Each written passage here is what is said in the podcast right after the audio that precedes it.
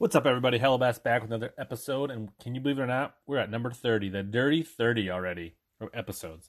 Uh, this week, uh, catching up with good buddy Dan Fabiano from Arsenal Fishing and Arsenal Customs. We talked about all things Minnesota tournament fishing, the state championship, Classic Bass Champions Tour, and swim jig tips uh, that Dan brings. Uh, we also talked about some of the new products coming out at Arsenal Fishing.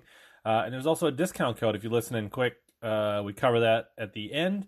Uh, RichPod20 for 20% off. If you didn't catch that, it's also in the podcast description and or the video description on YouTube. If you guys like these podcasts, uh, make sure you're subscribing and uh, and if you want to check out the video uh, versions as well, the live streams, those are on YouTube. Uh, the more the merrier. Uh, thanks for tuning in and uh, enjoy the episode. As always, here to help you catch more bass and suck less. When you need mealtime inspiration, it's worth shopping Kroger, where you'll find over 30,000 mouthwatering choices that excite your inner foodie. And no matter what tasty choice you make, you'll enjoy our everyday low prices, plus extra ways to save, like digital coupons worth over $600 each week. You can also save up to $1 off per gallon at the pump with fuel points. More savings and more inspiring flavors make shopping Kroger worth it every time. Kroger, fresh for everyone. Fuel restrictions apply. All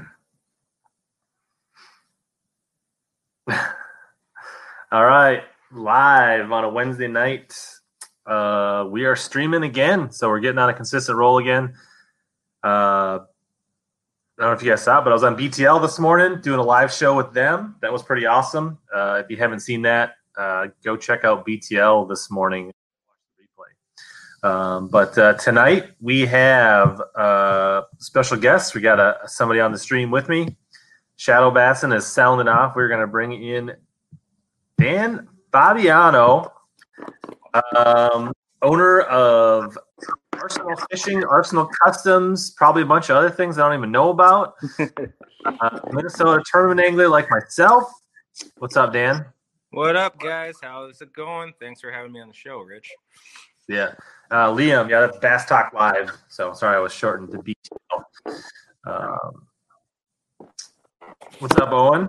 Yeah, so tonight we are going to talk about a handful of things.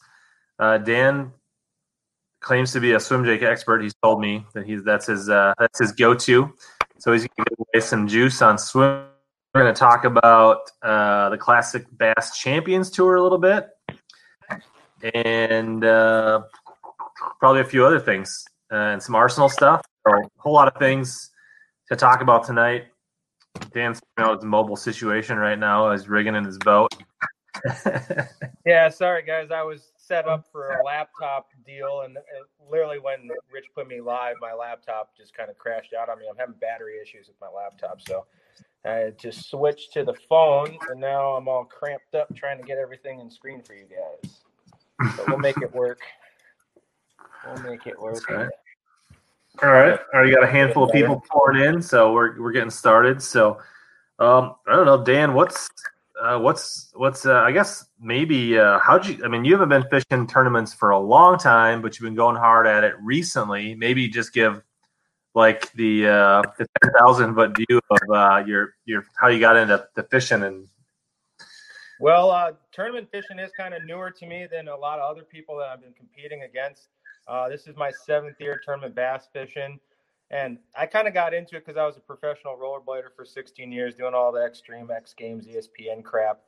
And um, when I slowly kind of sizz- sizzling away from that industry, um, I had a buddy, Justin Hill, that lives up in the Chisago Lakes area, and he was also rollerblading back in the day. And by the time I was moving back from New Jersey to Minnesota, he was telling me that he was getting out of rollerblading, getting into bass fishing, and he kind of pushed me into this realm, saying that it was still competitive, it was still high adrenaline. Um, it was just something that I would I would really get engaged with. And then I started looking at some stuff on YouTube. And at that time, about seven, eight years ago, the YouTube fishing scene wasn't that big, and a lot of the stuff was pretty it looked outdated at the time. And with my background in videography and and editing, I thought I could kind of jump right into that. Well, lo and behold, I kind of went the different route. I should have went the YouTube route instantly seven or eight years ago, but I just got so thrown into learning about bet tournament bass fishing that that was the direction I, I more or less uh, went and put all my focus into. So I don't regret it. I really am enjoying doing everything with the tournament bass fishing scene and building two two small businesses in this industry. But there are times where I would have wished I would have focused on the YouTube stuff like you're doing, Rich, and and got into it when it was just kind of developing and really getting legs. Yeah. But so two things um, before you get on too much. That's, that's time out before before you go too much further. I agree. I wish I wouldn't have paused on the YouTube because that was a big faux pas by me. Um, but the other thing is let's let's not skip over this rollerblading thing. Um, yeah. So what what is it? Because like when I picture professional rollerblading, I'm thinking like roller derby that I saw on Saturday morning where they were going around in an oval. No, is no, it no, no, no. Or was it like more like BMX type? It's like roller it's like skateboarding stuff? and BMX, but with okay. rollerblades. So you're doing all the crazy stuff. You're grinding down rails. You're doing the half pipes. Doing the. So it's basically uh, rollerblade X Games type yes, stuff. correct. Yeah. Okay. That's a lot exciting to think about than you like making the chains and like rollerblading and like throwing elbows and that would be better. You should just go with that's a better story. yeah. Roller derby. Yeah. Yeah. I mean, that's pretty much a, a female sport. You, you'd think it would have been a male sport, but it's a female sport. And that's crazy that you see a bunch of girls beating each other around a track all day long. But, uh, yeah, so that was it was a different type of transition for me from two different industries and two different sports. And I had two skate companies all those 16 years. I started my first skate company when I was 13 years old, making just apparel and t-shirts and I did that company for about 15 years and halfway through that point I made a, an accessory company making wheels, ball bearings, protection gear. And I actually had more fun with that because every every person can kind of make a t-shirt company or an apparel business, but it's harder to source and do molds and do a lot of prototyping and engineering and that was a little bit more interesting to me at the time. And so when i got into fishing and saw that the tackle market was so big i knew how to source that stuff overseas and i knew how to design the packaging and i knew how to build websites. So it, everything just came hand in hand. And since i like to build businesses around what i love to do and i wasn't rollerblading anymore and i liquidated those companies off i liquidated those companies off used that money to build arsenal fishing. So well, they say the best way to make a small fortune in fishing is to start with a larger fortune. So, well, unfortunately, it wasn't that big of a fortune, but it was enough to start the business and kind of get everything kind of rocking and rolling. But it was nice because I struggled every year in the rollerblade industry just to kind of break even every year. It was still mm-hmm. nice because we got to tour around the United States, go, you know, I went to Germany. I did a lot of things with rollerblading and it was really fun got to be like a little rock star, but I never filled my pocket. It just got me to the next event, kind of like fishing is, you know. But mm-hmm. with fishing, when it came to the business side of things, I just started seeing that inventory and the interest in the sport was just way bigger than when the rollerblading industry was. Rollerblading was so niched where fishing is, I mean, you, the demographic is massive. It's a five year old to a 90, 90 year old that dies in his boat, you know? So, mm-hmm. I mean, it's such a large demographic that when I was just sampling the industry the first couple years, I was selling out of everything quarterly or or by by yearly, and I was like, well, this is something I kind of have to look into more and focus and try to build a business out of. And you know, we're at our six year mark with Arsenal right now. I started Arsenal Customs last year, and both of the companies are improving and growing, and it's all thanks to all you guys supporting me and supporting the brand and and bringing it up to the next level. And uh, I couldn't do it without you guys. So I appreciate all the help and the support. Yeah. So shadow bassing's got interesting. So have you ever looked at looking into reel bearings and, and marrying your, your past with your, your present?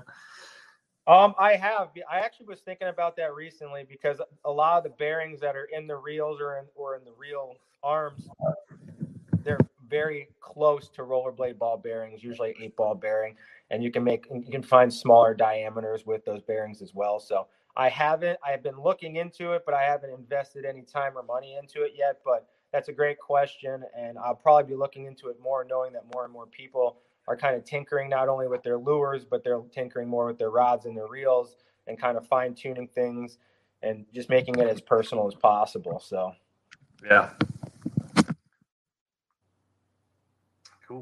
Yeah. So Mm-hmm. Yeah, thanks, guys. The people mentioned they watched BTL this morning. Thank you. That was that was a lot of fun. So I was on the BTL live show this morning with a few other oh, okay. guys, which was was kind of fun. So, So you got two companies that I guess just like you kind of touched on it. So you have Arsenal Fishing, right? And that's just yep.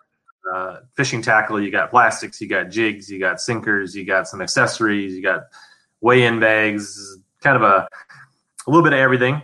Uh, yep. And then Arsenal Customs is a, is it mostly jerseys or is it apparel and jerseys or? So it started out just doing custom jerseys, but this year I kind of opened it up a little bit more because I had a lot of I'm working with a lot of high schools and colleges and clubs, and as much as they want jerseys, they also want headwear, neck buffs, all different types of custom sports gear. So I kind of opened my door a little bit and uh, dabbled with that with a couple customers this year, and it showed a really positive response to the point where there's a lot of people kind of giving me a call for 2021 already based on some of the stuff that they've seen for other schools that I've done. So that's kind of growing, and I'm really excited to do more work with it. But since I'm just one man show for both these companies, it's definitely it's taken the toll that I have so much work, such a workflow ahead of me. But um, yeah, Arsenal Customs, I I wasn't planning on doing it.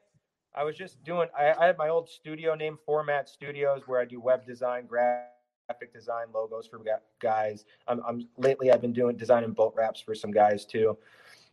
But it came down to the point where I almost last year we had a really rough year with Arsenal Fishing to the point where I didn't know if I was going to be keeping it going forward. And uh, so I brought up Arsenal Customs the last year and a half, thinking that could kind of, you know, alter alter the financial swing of things hopefully get me back on you know get some money back into my pocket so i can invest it back into arsenal fishing.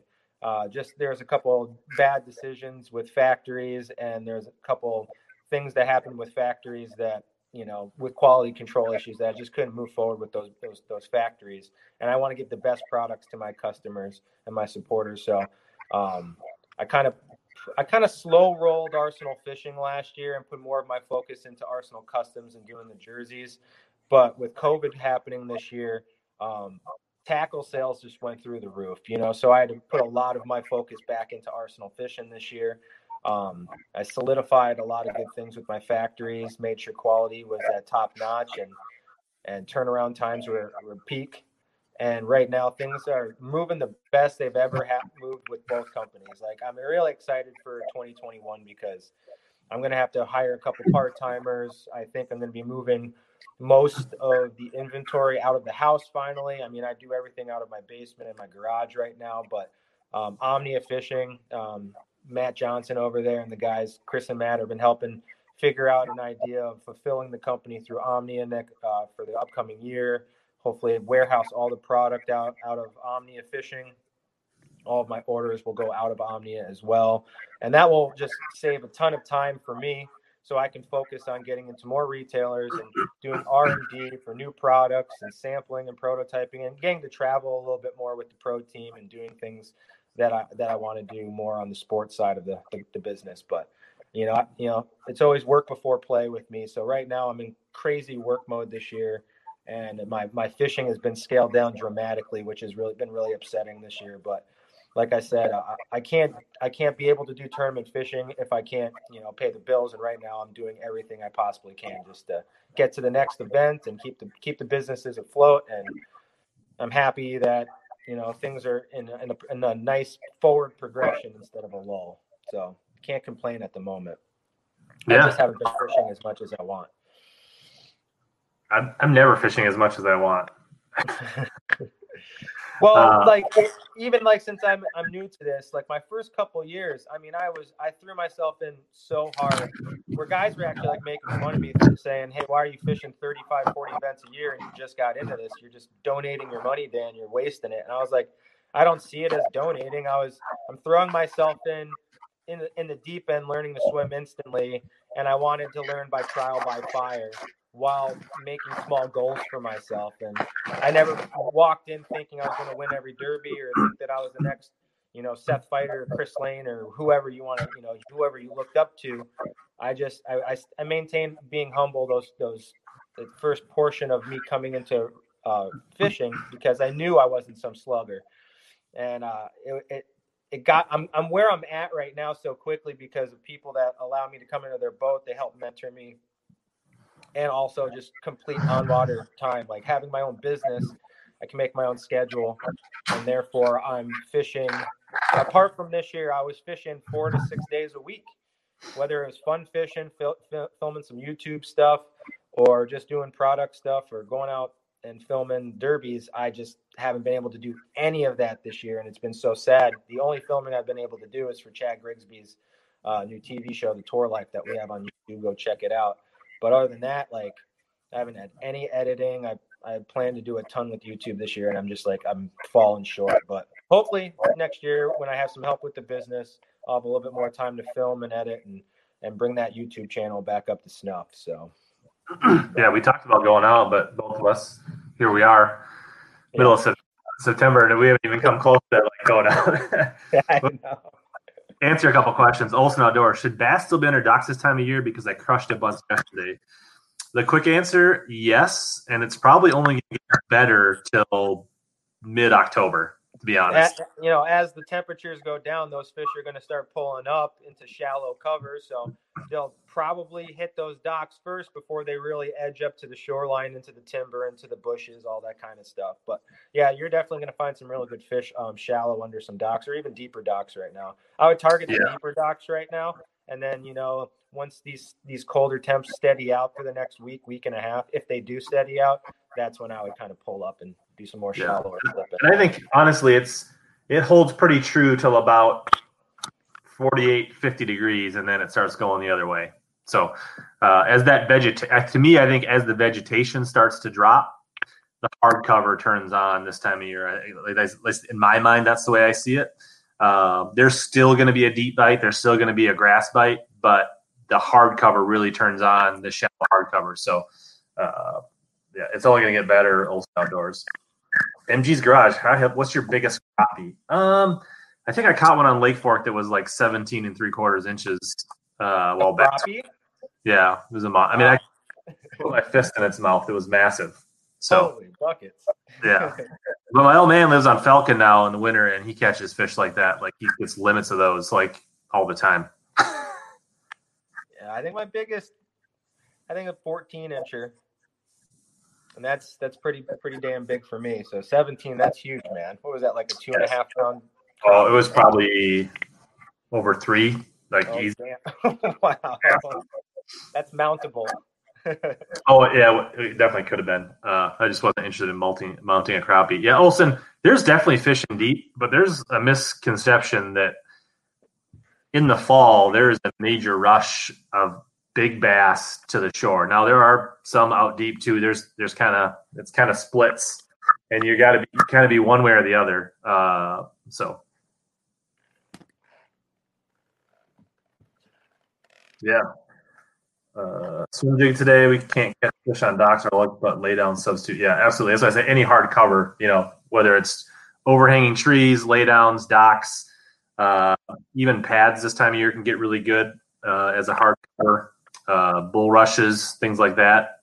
A lot of those. It kind of depends on the lake and what they have. So,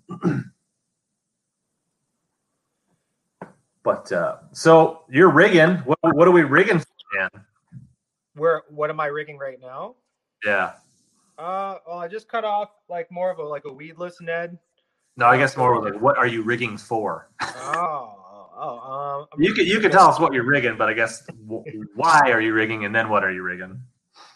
Um, so I just got back from the Champions Tour, and before that, I had a couple other. Oh, we had the, the state tournament on whitefish. I went from whitefish. I had a couple days, and I went up for a, week of practice on Pokegama, and then we had the, the Derby for Champions Tour, and then I came home and I'm rigging for the Green Lake Classic this Sunday uh, Green Lake in Spicer, Minnesota. It's a pretty big derby. Usually brings out 40 to 50 anglers. It's been going on for a very long time. Ever since I started fishing, I've been a part of this event. Uh, I really like it. The lake fishes well for me. I the lake's just great. It's a numbers lake. You, it's it's fun. Like if you want to bring a family member out there or someone that has never fished, you're gonna go out there and you're gonna always catch fish. Even on a hard day, you're catching 20 fish. Still on a hard day, you're you're boating 20 fish. So it's a really good numbers lake. It's hard to find the size, and that's what it makes to me makes it a fun tournament lake because I like the harder lakes as a challenge. Um, I don't know. To me, I just I like it when people are like, "Hey, the bite's a little rough right now," because then I I feel like it's more everyone's game when you go out there and you got to look for the good bite. And the guys that know how to find those good bites, those are the guys that you're usually going to see on top. So, but with with this lake, it's normally uh, it could be 14 pounds to win it or or 16 and a half. And the last couple years, the lake's uh, been doing better. And it looks like the last couple years it's 16 17 pounds usually takes home the check. But uh, you know i usually go out there swinging for about 15 pounds and you usually do pretty good. I won club derby out there. We had like 16 boats this this year.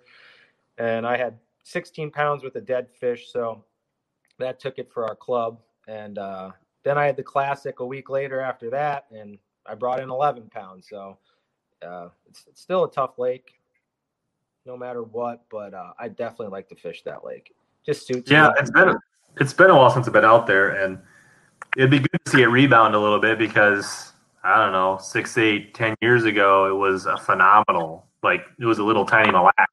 Honestly, yeah, like, I was just about to say that. That's what everyone used to say. It was a little mille lacs, but uh, then uh, it seemed that the walleye guys on that lake don't like the smallie guys on that lake. So the walleye guys have been killing off the smallmouth for years and years and it's just starting to come back. Those bigger ones, those bigger smallies are starting to kind of grow and stick around, and they're getting a little bit more protected up there. So I'm pretty happy about it. Um, but no, it used to be, you know, you needed four good smallies and a largemouth kicker to win that derby. Now yep. it's pretty much bring in all smallmouth and you're going to win the derby. So um, I've had some good showings on that lake. I feel like that's one of my more consecutive lakes where I can pull top threes or top fives. Sure. But uh, yeah, I'm just uh, rigging a lot of finesse stuff. Gonna rig some deep stuff.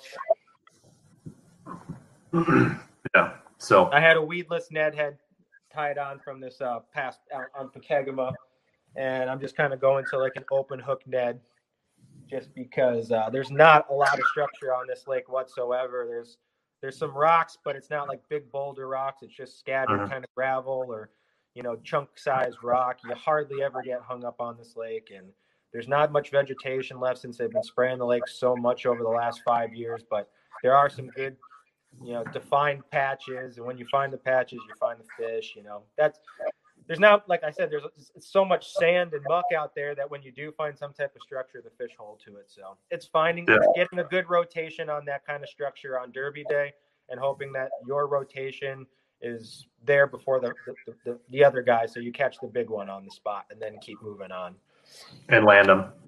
and yeah, that's the big one. You have to land them, dude. Yeah.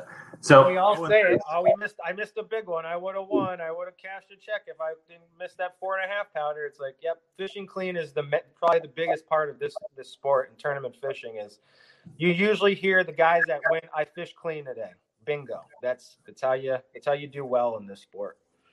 Yeah, I got some great video I'm editing right now of me getting my paw on a nice three pound plus smallie and starting to scoop it in the boat and it flips the other way and it comes off and goes back in the lake. So you can look forward to that in my next video.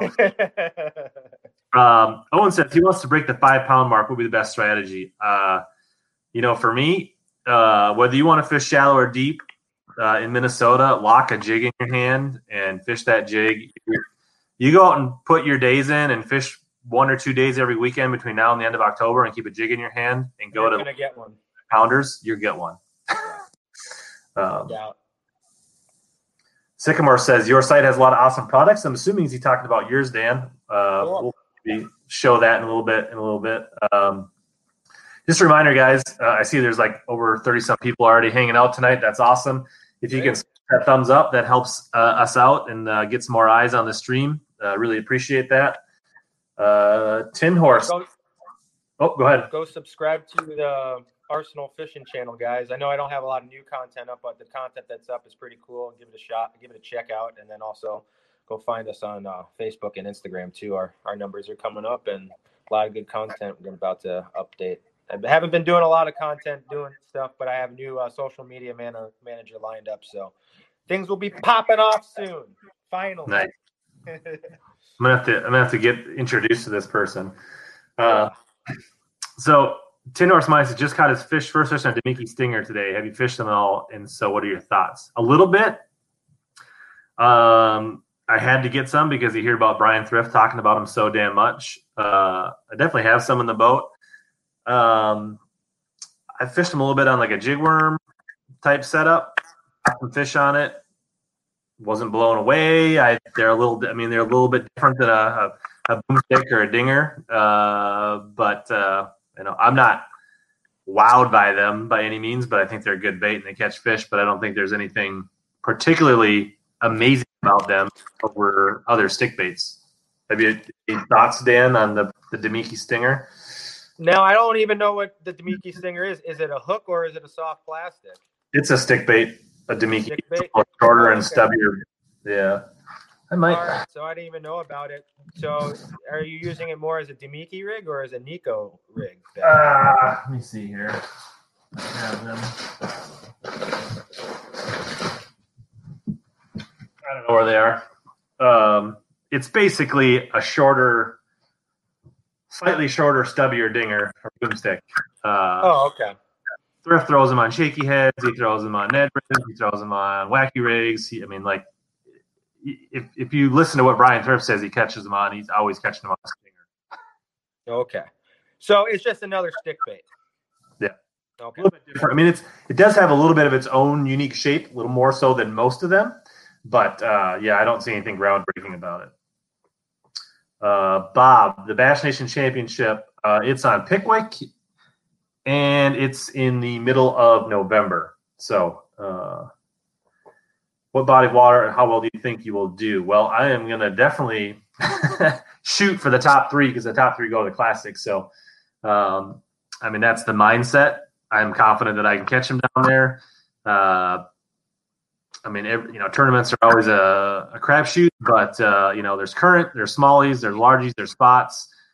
I'm very familiar with fishing on the Mississippi River, so I think that'll serve me well. I've got some some Tennessee Valley experience uh, on Guntersville and Southern Reservoir, so I'm definitely not intimidated by any means uh, on Pickwick.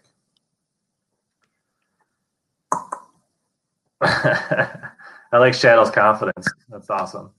What's up, Alex Larson? Um, yeah, this is awesome. So we're already we're already up to forty. Things are hello everybody. Moving along. Thanks everybody. Uh, appreciate you guys are hitting a thumbs up and sharing. That's awesome. Um, so you got this tournament coming up. You kind of mentioned you're coming off. I guess maybe just talk about the TOC. We both were on the bubble just outside. Uh, we both, ah. but neither one of us got it done.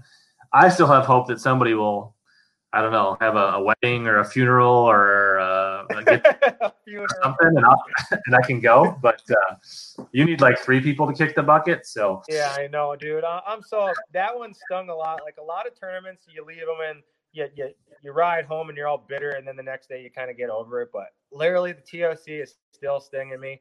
Uh, just because I walked in, just like when I got on the team on Pokegama, I walked in like not thinking that I had any type of shot just because I did when I went up to Pokegama, I barely knew the lake. I only had two days of two or three days of practice up there. Whitefish, I've been on the lake three or four times last year, and then I had the three or three days of practice mm-hmm. this year. So very limited amount of time on the on those lakes. In practice, I was on nothing. I wanted to do a lot of deep stuff, so I spent the majority of my practices deep, and I was catching short fish and 12 inches every day on deep spots. So I knew that wouldn't do it. So I played the shallow game, TOC, which is it seemed that most of the guys in our club were still catching them shallow. So it just made sense to, to continue doing what I was doing. But it seemed that when I was practicing, a lot of people were in the, the bays and the areas or the lakes that I was fishing, but they weren't doing what I was fishing in, in practice. So it gave me confidence that I could rotate some spots and hopefully do pretty well. And that's what ended up happening. I mean, the only person that kind of Andy Nichols and I, like, we didn't talk about anything, but we literally had the same exact gameplay. We are like running the same exact program. Um, I think if Andy and I weren't running the same exact program, either of us would have probably had 15 to 17 pound days on, on day mm-hmm. one, on day one at least. But we were taking each other's fish, and we both had what high 13s or close to right. 14, both of us. Um, so But day two, my program and his program were identical again. We kind of just re- re- rotated and reversed them. But I just I couldn't get those big bites because it was a we were doing a dock a dock and pad deal, and you have to think hundred guys already piss pounded all that stuff the day, the first day. The likeliness of catching that same type of weight doing the same stuff is very unlikely. Um, so yeah, I, it was it was a struggle going into about one o'clock on day two. I had three fish, and I was just in my I think my yeah I had three fish, and I I, ran into Corey Brand actually. He had zero fish, and I was like, what's going on? Like this is even a, a tougher day. Ended up just getting out of my head and just fishing how I like to fish. And caught a couple fish, cleaned up a limit, and then right at the end of the day, I I caught one like with 40 minutes to go, right outside of Moonlight, and it was like four. It, I flipped it in the boat. I couldn't believe how I caught the fish. I flipped it in the boat. It was the head of a four pounder, the body of a four pounder.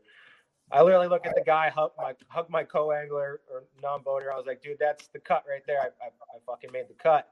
And then I go and weigh it, and it's three three. It's just skinny mini, but it was super big. It was like it looked like a four pounder all day, except for the weight. And I was like, that's Bubble Boy right there. Now I'm gonna go in. I'm gonna be right under 12 pounds and I'm going to be playing Bubble Boy because I knew going into day two in eighth place, I needed 12 to 12 and a half pounds to make the team. And sure enough, I was like right under 12 pounds and I missed the team by 0.39 of an ounce. So not even a half an ounce, man. And like you were yeah. even lower than that. Like you were like yeah. 16.16 or 19 or something like that. Yeah, I was 11.16, two ounces. God, yeah. If Kent could just drive a boat, I wouldn't be in this position. So, um, I had a, yeah, I, I spent my whole practice almost also fishing deep, but opposite of that, I wasn't getting many bites, but they were quality bites. So I had a deep spots where I could get a couple deep bites, but I didn't feel like I could guarantee myself getting five good bites. Like I could hit a couple, you know, a bunch of spots in the morning and I could get a couple good ones, but I didn't know if I sat there all day if I'd end up with three fish or five. Yeah and then I would finish it off with docks each day. But yeah. Um, Tinors, have you tried the Hayabusa Brush Easy heads? Yes, they're pretty good. They're they're a nice little, like a weedless Ned head. They're definitely pretty good. Um, fishing with felt, uh, recent subscriber. Um, if you if you fish, if you don't use a fish finder on bigger lakes, would you strictly beat the bank or occasionally fish deep without knowing for sure what's on bottom? Um, I guess I would, if I didn't have a fish finder, uh, I would fish shallow. Not saying you can't be offshore. Uh, you could potentially find some shallower humps that top out with weeds or rocks or boulders that you can see. But I would stick to things that I could identify where I am, right? Uh, so I wouldn't necessarily just beat the bank, but I would fish mostly shallow where I could either where I'm at based on weeds topping out or a shoal that I can see or something like that. There's there's not much of an option to fish deep without some kind of electronics. Um, yeah, I mean, you don't need like a fish finder, but you'd at least need a flasher or something simple to be able to tell you where you are depth wise. So and if you don't want to like get stuck beating the bank or just doing the shallow game because you don't have a fish finder and you can kind of sight fish, you can look at pads, you can you can look around docks, you can look around stumps. You can go deep if you don't have a fish finder. Just tie on something heavy, half ounce, three fourths ounce, whatever, and just kind of fan cast out and start feeling the bottom and dragging. There is this mud, muck? Is there weeds down there? Is this rock? And you can kind of yeah. gauge what you're kind of fishing and at, at what depth. You can kind of count it down too and you and you might get lucky. I mean, if you're at least looking at a map, you can look at contour lines and say, "Hey, this looks like that it could be an it's an inside turn. There might be an hard some hard bottom there, or there might be some gra- or a grass line or a weed line there." So yeah, that yeah, I mean, if you, are deeper, you can would, still figure it out for sure. You need definitely need some kind of decent map to put you point you in the right direction. I wouldn't flail around out there. Um, other thing you can do, you know, you can find points and things like that, and lot of times start you could, shallow and come deeper. Right, like you could go and put yourself on the point, cast a Carolina rig out, fish it uphill, and feel like you have a pretty good chance of catching fish that way too. So, yep. there's a lot of times I fish points reverse, you know, not deep to shallow, but shallow to deep, and I get more bites like that. Because yeah. I don't know why, but it depends on the wind direction normally for me. But yeah. So another question: Brock Stender has a youth tournament next week on Tonka. Have any tips on where to fish and what shallow, deep docks? Honestly, next week everything's still going to be in play. I would say do what you're comfortable with uh, you should be able to fish. I mean, there should still be fish on rocks. There'll be fish on weeds. There'll be fish in the pads. There'll be fish on docks.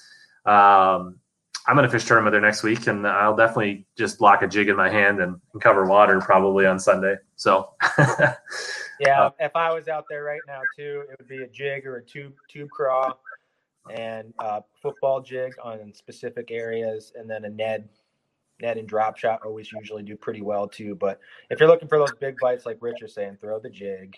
The jig yeah, I mean, a frog probably still like this time of year, a frog would be good out there. Oh yeah, we'll still come and play.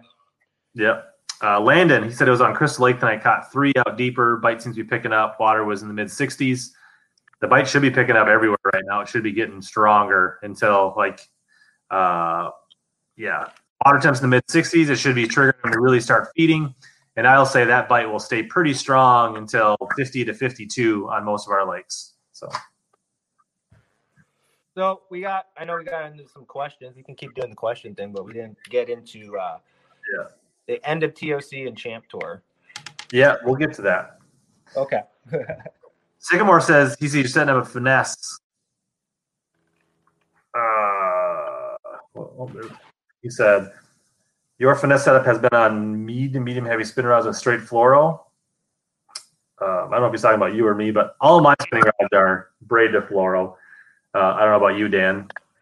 Almost every, uh, yeah, every setup is braid to fluoro except a couple braid ones just for like dock skipping, you know, yeah. or, rough, or around rough pads and stuff where I need to really yank those fish out of uh, cover. But yeah, every, almost everything's uh, braid to fluoro. And most of mine are medium light to mediums with yep. braid fluoro.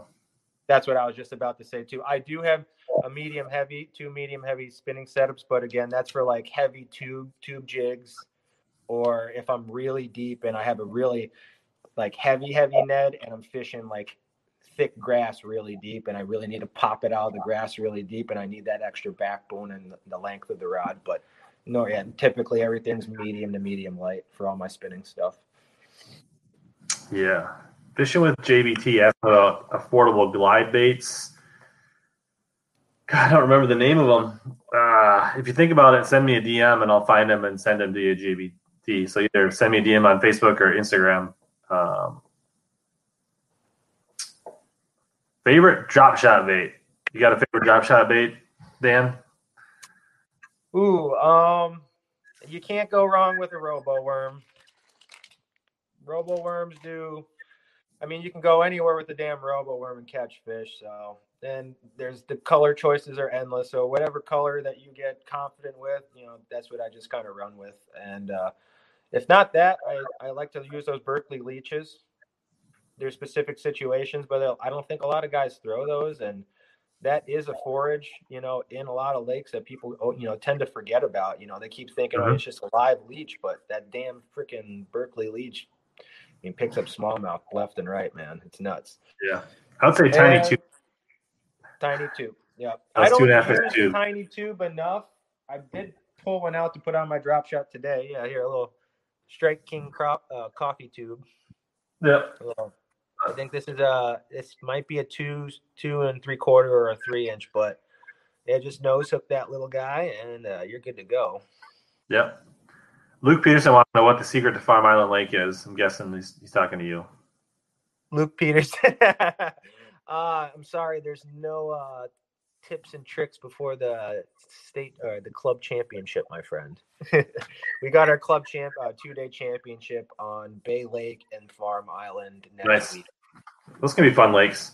Yeah. Uh, what are your thoughts on fishing topwater baits or open water smallies? What is your confidence bait, walking baits, or chugging baits? He says he had a lot of success on the chug bug. Uh, for me, the two that I throw are the uh, Reaction Innovations Vixen and Baby Vixen uh, in bone. I also will throw the Evergreen Shower Blow in bone. And then for a chugger, I throw the Yellow Magic in bone, the big one, the half ounce. that's pretty much the three baits I throw. And for me, I'm very confident with a Rebel Pop-R in both sizes, the junior size and the regular size. I typically don't do that magnum size, but the regular size and the junior size, depending on the bite and the situation. I throw the bone color a lot or the baby bass color a lot.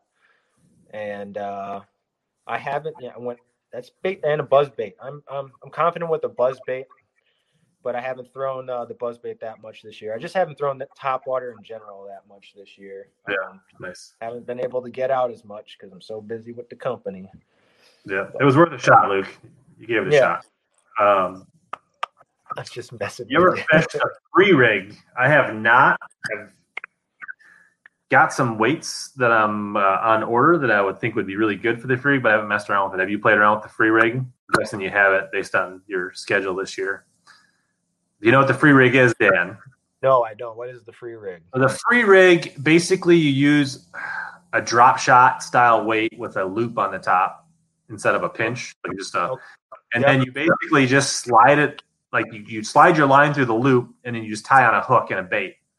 So it's oh. like a free range Carolina rig where so when your bait hits the bait, the sinker goes straight down and the bait like float. Yeah, okay. It's it's still on the the line on the ring, but it just comes down very slow to the sinker. Yeah. So it's like a Carolina rig cool. without connection and no stop and so I don't know. It's Shin Fukae and a few others talked about it quite a bit. Uh, well, I guess the Arsenal's going to have to make the the ring style drop shot weights now. um, Fisher six point eight Keitechs on beast hooks next week. Next weather, and he has using big swim baits. Uh, yeah, I would just say uh, weed flats this time of year. I would cover flats with those bigger swim baits, uh, beast hook weighted. Um, just start, move up. Gaff would be the guy. He likes to throw those big uh, Keitechs with beast hooks. Um, oh yeah. anywhere you throw, anywhere you throw a chatterbait or a spinner bait, you can do the same thing with those bigger swim baits this time of year. All right, so we're caught up on the questions, so people can. Uh, and we're up to almost fifty now. So, uh, so yeah, we both just missed the TOC on whitefish. Yeah. Uh, so you know, I just I, it's not that I made bad decisions. I just kind of didn't have anything going day two that would grant me big fish. I, I, got I caught a big fish right at the buzzer basically, but it was a skinny mini, so it made me bubble boy. I came in 13th. You came in 11th. We both missed the team by you know, not even a half an ounce or ounces. So it's just it's up it's unfortunate, but you got to move on, press on. Hopefully, in your case, since you're 11th, someone drops out or can't make it, and you can still make uh, regionals. So good luck on good luck on that one. But that one so, kicked me in the balls real hard, and uh, then. So I'm praying for a crappy destination like Indiana or Ohio, because if it goes somewhere place cool, there's no way anybody drops out. But if it's a terrible place, then I got a chance. Okay, so that's how that works, right? but uh, uh, yeah, I I got back from TOC and I had like two days to do like two weeks of work, and I don't know how, but I got like half of it done, and then I had to get back. I had to go drive to uh, the river was it the river? No, it was right to Pokegama. It's uh, Champions Tour in Pokegama. I spent a week up there practicing, and then we had the Derby up there. And so going up to there, you know, this year I didn't have no, it was quite the year I've had. La- like last year, I didn't. Vermilion. I, I went to Vermilion, right? We went to Vermilion, the Mississippi River Pool Four, and Pokegama, and then the championship, if you made yeah. it, was on Trout Lake, yeah. nearby up in Pokegama. So you know, last year I was kind of mid pack like every event. Um, I was just outside of check range every time last year. I made the championship. I I, I cashed one check at Lahamadu, you know, biggest mover award. I was in last place and I popped up 45 pounds or so and got right under the check line. But you know, I, I made some mistakes last year that that you know enabled me to cash some checks on Leech. I flipped a, a four pounder in first cast right before you know, two minutes too early before lines in. So uh, that uh, that fish didn't count, and then that ended up being ten spots in the standings that day. That four yeah. pound. So, Before we dig into the Champions Tour too much, for the people yeah. that may know, so Champions Tour is a circuit in Minnesota that's probably on its fifth year now, give or take, fourth or fifth, uh, led by Classic Bass Scott Bonema and it's uh, it's ranged anywhere from 25 to 50 boat fields. It's a kind of a pro only MLF style tournament. You have an observer in your boat. It's an every fish counts. It's the whole first half, second half. Divide the lake. You fish usually one half and not the other half in the afternoon. Um, fairly big money investment to get in. Uh, entry fees are steep at a grand. Um, there is decent paybacks if you uh, you make it. It's twelve grand to win, I think, this year. Um, and then they have a championship, which is also an entry fee championship, right? It's a it was free free entry this year to the championship. So, so that was new. In the past years, it was a entry fee. Yeah, it was always five hundred dollars for the championship, but this year they made it and uh, free. Okay, that's a move in the right direction. Yep. Um, and I guess uh, practice is pretty much there's no off limits on practice, and then the info sharing only cuts off like a couple days before the tournament. yeah, the, the info sharing actually cuts off like the the night before at the meeting when they give you the yeah. The which I don't agree with. Like I, that's one thing I, I kind of wish they would change the rules on. I thought they when they were making some big rule changes for this season, I thought that was going to be one of them, um, but unfortunately it wasn't. So um, it's we won't get into that yeah. I, I, definitely like a lot of things about the classic bass, but there's a couple things as a guy that doesn't have unlimited PTO and has to pick and choose what he's going to do. Um, in every fish counts tournament, it's pretty difficult to roll in on a day and a half or two days of practice and be competitive consistently, in my opinion. Um, and then the fact that there's no cap on tournament practice or info sharing just kind of leads me like where I'm at in my life. I'm not, I don't have a week for each tournament. Yep. So that, that kind of leaves me out right now. I gave my feedback. That doesn't mean what they're doing is right or wrong. It's just not a fit for me uh, at this point. So, um, but I think a lot of all this stuff, you know, again, this is only like the fourth year of it, and every year they're fine tuning it and working yeah. the gears out, and it's not going to fit everybody's style. So you know, you lose some, you win some every single year. But last year we kind of always had around 40 guys on on the tour. This year we capped at 48 guys every single event. So we're finally getting the numbers that we that we wanted from the start.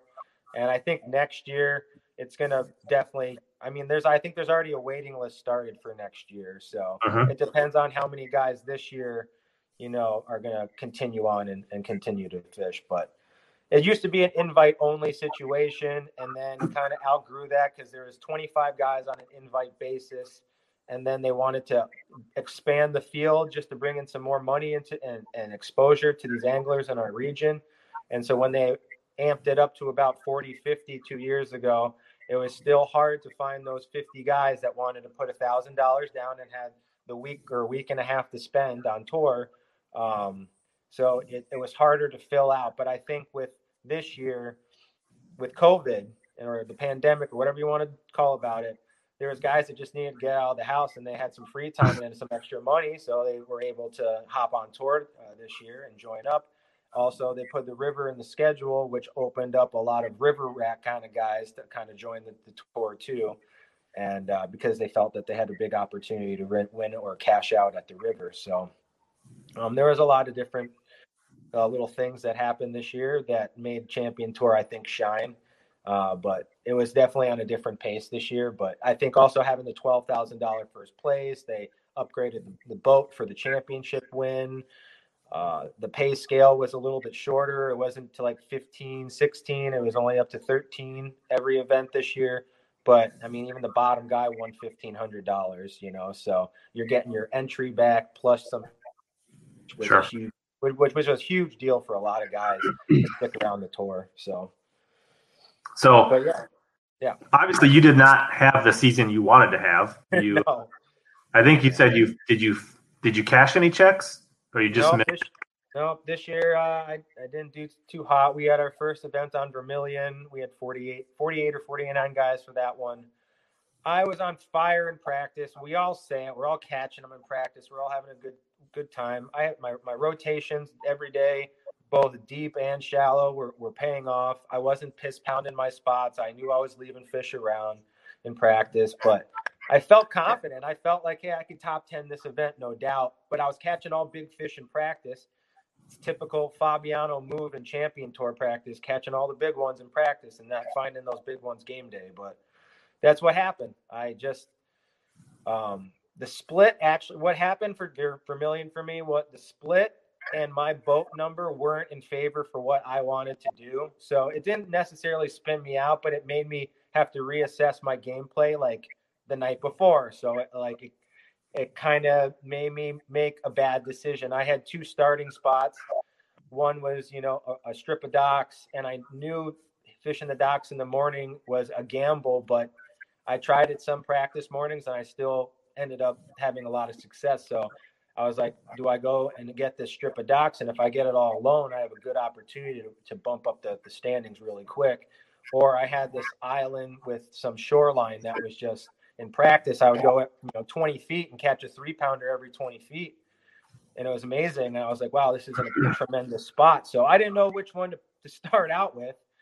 I ended up going to the docks in the first morning. I made, and that was the bad decision because an hour and a half later, I'm seeing Jacob Novak just beat up the standings. And now I'm like, okay, I'm running to my second spot. Sure enough, who's on my second spot but Jacob Novak? And got the camera boats around him. And he's literally sitting in first place with like 44 pounds. And we actually, I, he, he was at the end of the island. I was at one end. We kind of met in the middle. And I just asked him, I was like, have you been here the whole time? He's like, I've been literally going back and forth this entire time. And they're just here. And I'm like, oh man, like, and that's a decision. Like, I messed up on that decision and it costed me 40 pounds possibly. You know, would. I have caught the same fish as Jacob? I have no idea. But I it, it was a it was a hot area, good target target strike zone, and I just the decision making that I did, you know, led me to have a very pit, you know, low low tournament. I had I came in 34th out of like 48, so very far from the check and bad points, you know. So I wasn't I wasn't happy about Vermilion when I had the confidence going in there. And then going into the river, I only had um, I've only fished the river in the spring, like the not even like Winona. I've only been down to Winona a couple times, but pretty much all that Wabasha area and Pool Four, a little bit of Pool Four. I had some experience, but in the spring, and I like fishing down there in the spring. But man, with the water being low this year, it was very hard to get into backwater areas. Um, so, and uh, you know, I didn't want to ruin my boat, and I'm trying to sell it, so I, I was trying to be careful about what I was doing. And uh, there's a lot of growth that are not a lot of vegetation growth in that backwater areas where you normally run in the spring, and you can't even run that now in, in the July or August time. So, it was it was it was difficult. I couldn't get on anything. I, I had very low experience with Pepin, the main lake, so I put a lot of my practice in on Pepin and we were staying all together. Like pretty much all Arsenal guys were in one house, so we were at least trying to dial each one in on bites because they were so hard to find. Like every guy would come home every night and be like, "Yeah, I caught ten fish and three were keepers." Or I caught two keepers today and that's it. Or I caught a bunch of walleye. And that's how it was. You had guys running up on you on practice. Like I had Figgy run up on me, and you know he's like, I can't even catch him. Well, and, and then look what happens. He found a school and caught seventy pounds in the in the first little period there. So it just goes to show you, you never know what you're going to run into on, on, on tour and how the fish move and this and, reorient depending on the day, depending on the conditions, all that kind of stuff. So the river didn't go in my the river was my favorite too. and sandbaggers. They're all liars and sandbaggers. but the river wasn't in my favor too. Uh, I uh, came in 31st in that event, so I, not ideal. Out of a check again, you know, not eh, you know bad points. So I don't know. I, I was sitting pretty crappy going into our last event. We usually have four events. We only had three events this year. Dan, how many days of practice do you put in for each event? Um, Vermilion, I think I, I put in four. I would have put in five, but I had some engine trouble, so I had to you know work on the boat one day. So I had four days on Vermilion. I had four days on the river, and I think I had four or five days on Pokegama. Okay. Um, but not all those days I'm fishing. There's a lot of days where I'm just scanning or looking around or uh, figuring out running times or idle times and stuff like that. Just trying to figure out some type of gameplay and then put the puzzle pieces together every single day. You know, and the biggest thing I saw you post about it the other day is eliminating water. That's the big one. You know, just figuring out, hey, I don't even have to touch this side of the lake or this corner of the lake. It's just not working for me. I have confidence in other areas. And if I can just rotate or go through those areas again, you know, I have the confidence that the fish are there at least. So, yeah, eliminating water is huge. What's up, Sean? What's up, Punch Fishing? So then you roll into Pokemon. This is where you're going to make make your big comeback. so yeah, I mean, going into Pokegama, everyone was telling me you need a top 15 in points to be able to probably swing into the championship. Even a top 15 is, is really flirting with the bubble line, but do better than top 15 and you're going to make it, Dan. So I came into Pokegama because I like Pokegama. Pokegama fishes how I like the fish too. Um, so I had a lot of confidence going in. My practices were all pretty average, uh, but in terms of volume of fish. I couldn't, you know, we're all we're always looking for those schools of fish, but you know, everyone was kind of saying the same thing. I can't find them deep. Uh, you know, this cold front coming through and all this rain, it's just kind of making them skittish or you know really get. You could see them deep everywhere, but they just weren't biting. And no matter what you hmm. threw at them, you could sit on hump for three hours, throw the kitchen sink, and you still wouldn't catch anything. So, I mean, the, the main bite for the deal was was shallow. Even though Noah won when he went out deep and caught all those smallies in the second period and, and won, it took in that big deep gamble, which was the things you have to do take those big gambles to win. But um, yeah, Pokegama ended up practice. I was it was weird. I was catching for my biggest five every day around 19 pounds. I, it was unreal. I was catching a five pounder every day in big fours, and it was just I was on them. And I felt confident that I was going to do a top 10. And sure enough, you know, everything changed with the wind kind of changed a little bit for tournament day. It was supposed to be stronger than it was, even though it was really bad. It was like 25, it was gusts up to 35. You know, there was five foot, four foot rollers out there. I didn't play in it, but there were some guys that did play in it. Um, but you know, uh, game game day, I took a gamble that's what I did. And I was boat 28 mid pack. That sucks because even if you reverse the order on after lunch, I'm still kind of in that middle pack at that number. So again, I didn't get the boat draw that I kind of wanted, but it kind of worked out in my favor because I wasn't planning on fishing the Jay Gould Bridge, but you know, I, I watched every boat not go up there and I just couldn't believe it. Like that wasn't my game plan at all. But I'm watching every boat, and no one's going up the river. And I see one boat go to the mouth of the river and, and sit there and wait for lines in. And I, I'm like, holy crap, I'm going to go up river. So I go up the river and I get the bridge. And sure enough, with the lake cut this year, the river was split down the middle. So basically, the middle pylon of the bridge, and then just make a line all the way down the middle of the bridge, then a middle down the Tioga, down the down to down the islands. It was a very weird split this year. And uh, so they said each period you get to fish one side of the bridge depending on which side you start on. We got to select which side of the split we got to start on too. So I would I selected a side that I felt that no one was going to select in the morning because the wind was going to be piss pounding it in the morning, and I thought guys were going to want to get out of the wind. And the one side had a lot more water to cover, and that first side in the morning had very little water to cover. It was just pretty much mainly docks and, and shoreline, and not a lot of deep spots in play. So I think I made the right choice because not a lot of people picked that east side, and I did. And then I went up river and then I sat there in the morning.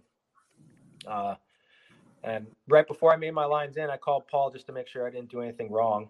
And he told me, hey, you can fish the side that you picked. And then I heard Scott in the background go, or you can fish the entire bridge for one period, but you can't go back there second period. I go, I'm fishing the damn bridge right now.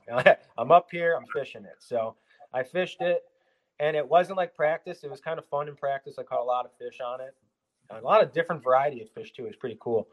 Um, but I only caught two two on each side of the bridge in the morning. So I had you know, I, I, got up there quick while it was a very difficult bite for everyone. You know, it was a very big cold front that morning. We had hardcore thunder and lightning storms the night before. So the bite was just it was off. And I those first four fish kept me in like that top eight for for the first half an hour, 45 minutes. I left that bridge and I took my swim jig it's kind of like my bread and butter, what I use the most. I know how to, I just, I know how to use the swim jig very well. And I went around that corner, first corner of the bridge, and I was just picking off bass left and right, and they were all at least two pounds, which is great. Not you're not pulling in one pound dinkers. I was at least kind of going up the, the standings a little bit quicker than I normally do, and uh, it was crazy. They were hungry. They were following it out of the pads. Like I would be rolling it over the tops of pads, letting it fall in some holes, and they would come to the hard edge, and you would see that the pads move, and they would swim out of the pads and hmm. basically come up to the boat and eat it at the boat. So it was basically just setting the hook at the boat and flipping them in the boat. It was crazy. And I went down that whole river stretch for the first whole period, went back and forth, back and forth. Um, camera boats were with me for like two hours, and I didn't even know, but I ended up being in first place for a couple hours and with like 25 pounds. And I ended up going into lunch with like 20, uh, I think at 25 or 26 pounds, and I was in third place going into the lunch. So that was pretty cool. And I, I had some confidence going into the, you know, that I was going to do a top 10 and just didn't work out. I just dropped the ball. Like, um, I, I made a bad decision again. And that decision was I had the other side of the river I could have fished. But the sun came out during lunch and it was getting warm out. And so I figured that some of my dock strips were going to go. So I made that choice to go to some dock strips that were pretty far away.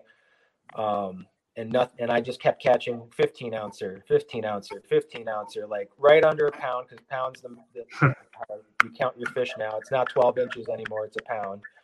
Um, and so I caught like six or seven fish that were at 14, 15 ounces, and it just just ruined me, man. It kind of spun me out. I couldn't believe it was happening. And um, then I ran back to the river, and sure enough, I get in the river, and there's already like three or four guys in there, and that's where Connor came up the board, and he flipped inside where I was going to start initially, and he went up that whole stretch and put in like 30 pounds up there doing that.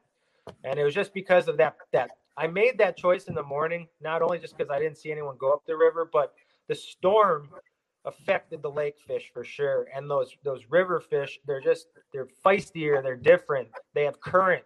They because of the current, they're a little bit more distracted, I feel, than those lake fish. So they they just were ready to eat and eager to eat. And I should have just stuck it out because I know if I would have just flipped that whole thing, period two, I probably would have been top five, top three. Sure. No doubt in my mind. And I, I made a bad, bad call. Ended up coming in 14th spot. They pay down 13 spots. So I missed a check by one spot.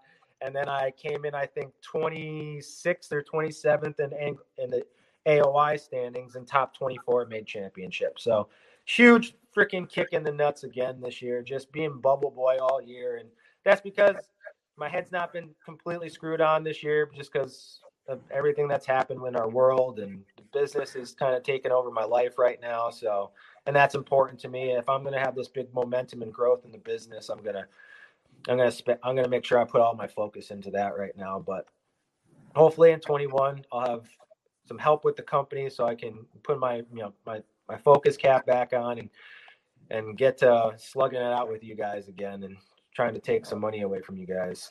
so, do you think you're for sure in next year, or wait and see what the schedule looks like, or what are your thoughts about that for for champion tour?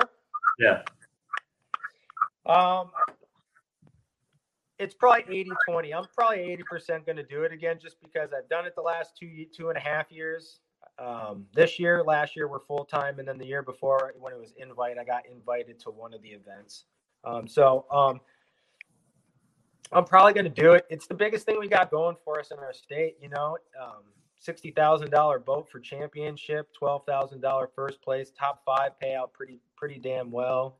Um, top, you know, if you get top ten, you're you're getting your money back plus some. So um, it's definitely worth it. I like the format. It's totally. I, I fish a lot of five fish derbies, so it's nice to have something different and refreshing mm-hmm. and it's a totally different pace and your adrenaline kicks in and you have to make completely different choices and decisions than you would in a five fish derby so it just it's a fishing's a mental game and this is like another mental puzzle and it's fun to play this new different puzzle you know so uh-huh.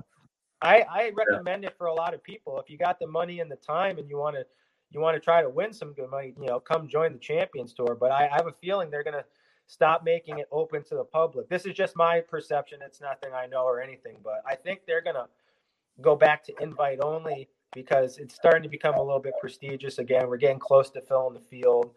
and you know they want to round it off with the best caliber of anglers in our state. I really believe that, and, or in our region. They're pulling guys from. Indiana and Illinois now, and Iowa and the Dakotas. So um, we have a bunch of FLW boys. Chad Grigsby joining this year. We got Matt Steffen, um, Jim Moynagh. You know, so there's so there's some big names. There's Mark Courts too in here.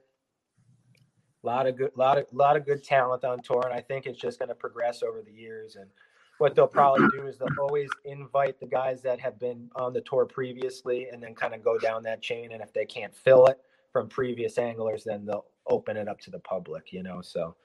But I definitely recommend guys if you're going to do something different and you want to take a you know a gamble to actually win some of the best money at Champ Tours where to look go to classicbass.com and check it out guys. Yeah. I do feel like it does seem like over the past couple years, it's a lot of the same guys that are making hay.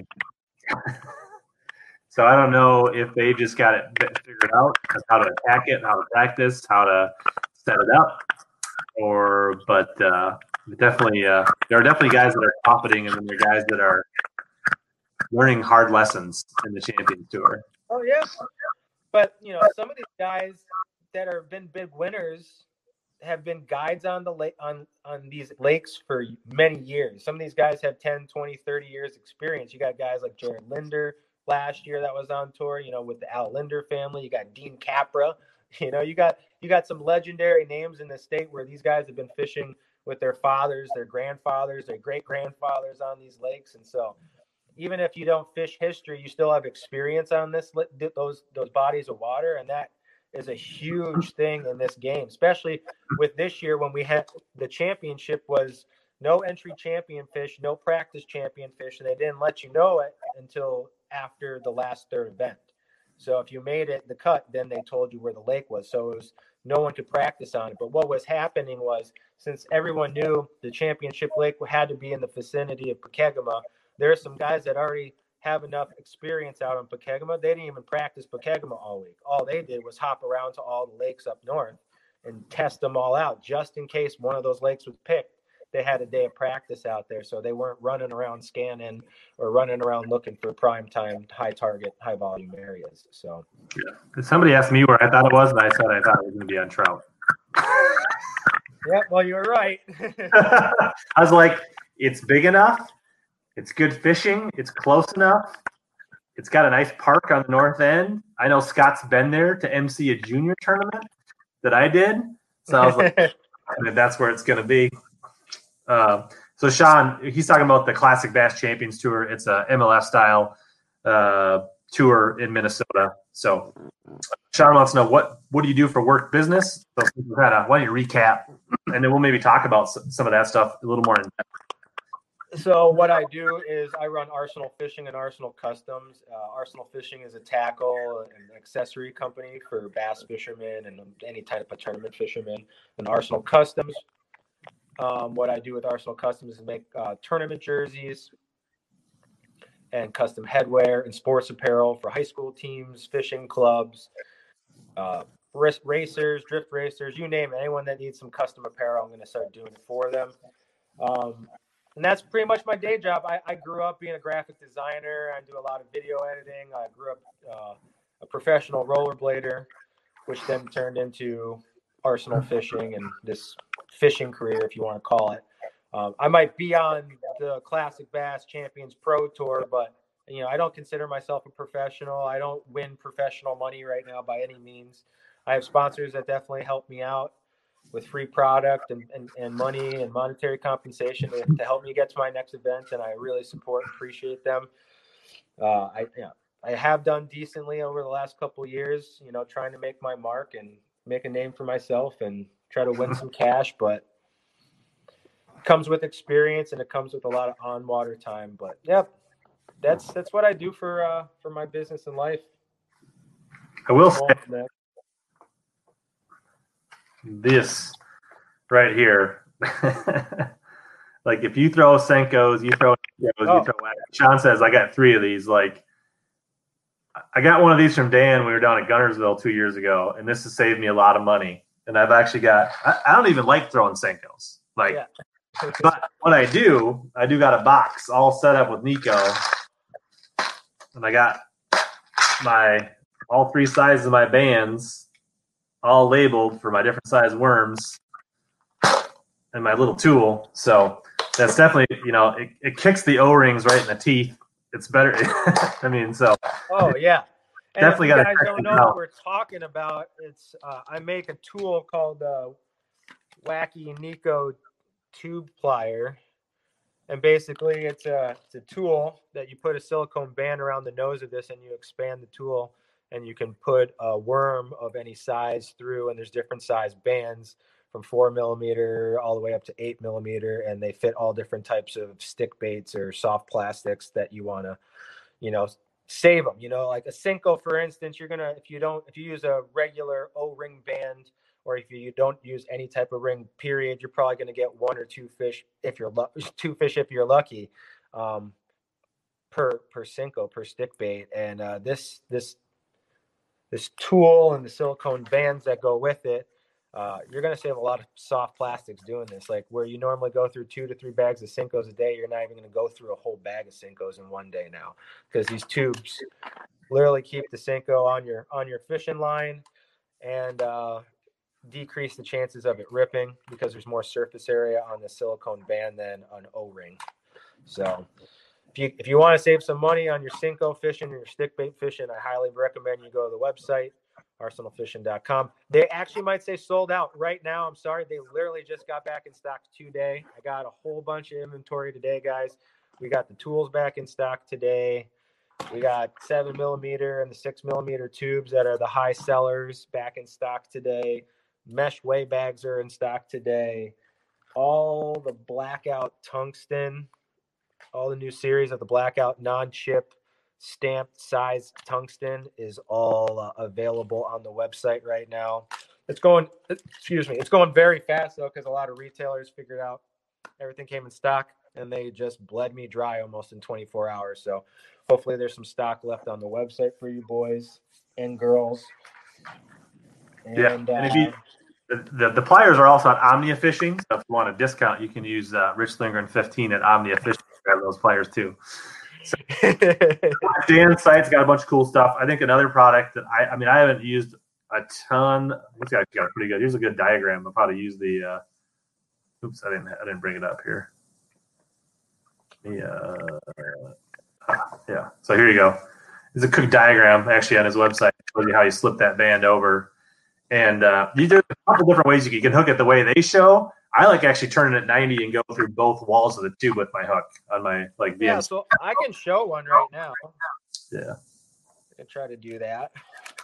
The other thing I like is this guy right here, the Taxo Minnow. Yep. I love those for my bladed jigs. Yes. That's probably what I found them to be the best for for me. Yep. That, and I'm not just saying that because it's my company and it's my minnow, but for whatever reason, I've ch- I've tried so many different craw trailers. I, I, used to use Yamamoto swimmers on the back, um, Keitech uh, swimmers. But the thing is, you already got such a big vibration on the front blade of the chatterbait. You don't need the big thump in the back. It's almost like there's too much vibration and movement.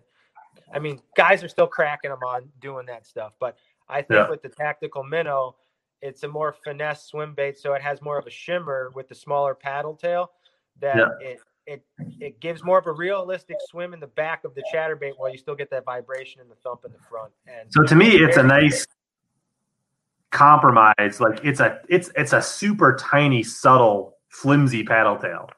Like it does have a on its own, but it doesn't have enough to overpower your bladed jig. And I think that's no. what it's almost more like a fluke than a paddle tail. It's like a fluke with just a little bit of paddle tail. Agreed. And I think to me, and I, what makes sense. So if you think about if you know anything about archery, right? Or or ballistics or shooting a gun, like you have like spin or rifling or you have fletchings on your arrows. Fletchings are arrows fly straight, right?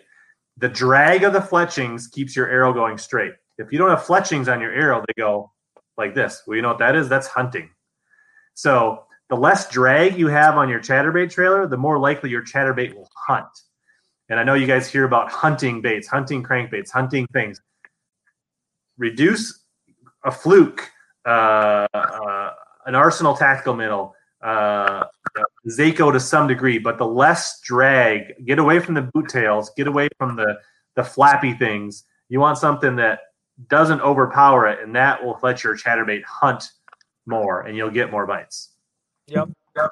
And, and if guys are wondering too, the tactical minnow comes in three sizes: three inch, three and a half, and four and a half.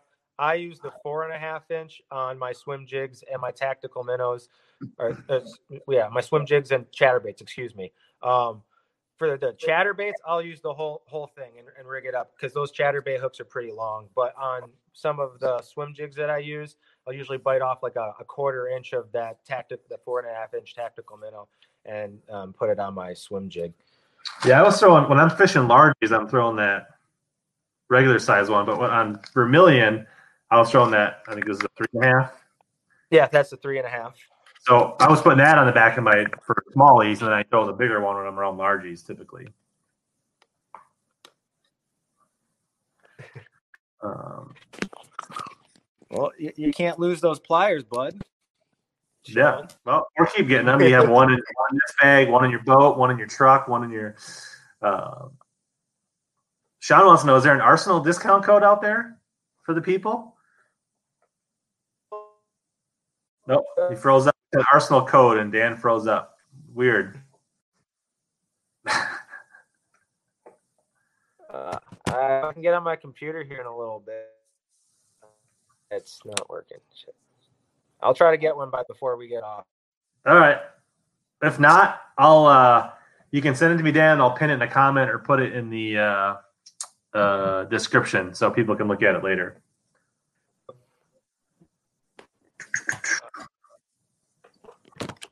Punch Fish and I was talking about that JDM stuff nobody can find or buy for uh, soft plastics. Uh, what are your thoughts on development electronics? Harder to compete with these expensive units. Um, you know, I don't think. I mean, I think a lot of people see guys like Jacob Wheeler and they see pros with all these units, and they think, man, that's why they're catching them. But does it help them catch them? Yes. Could they catch them without them? Yes. So I mean, like I think it's incremental. Uh, you put Jacob Wheeler out there with a couple, you know, uh, HDS 10 on the back and front, and he's probably still going to kick everybody's butt. Uh, to be honest, uh, I mean, I've got a 958 on the front of my boat, like an old school Humminbird, and I still catch them pretty darn good. And I've had a lot of success in tournaments. So I have one Helix on my dash 900 series on my dash and a 900 series up front. So I think there's, you know, for every guy that you see or gal or angler that you see that has four big units on their boat and they catch them or do well in tournaments, there's another eight or nine guys that have four big giant electronics with live scope or 360 that don't do a darn in tournaments. So uh, I still, to me, it's still about finding fish. It's still about catching fish. It's still about time on the water. Um, those units can help you a little bit, but they're not the difference between hero and zero. Uh, I mean, I'm always, know, you know, I might put a helix on the front of my boat this year because my 900 stopped networking with my other units because it's old. Uh, but like I said, it's not a crutch spending eight grand on electronics and fancy units are not going to turn you into Jacob Wheeler. You still got to put the work in and do the time.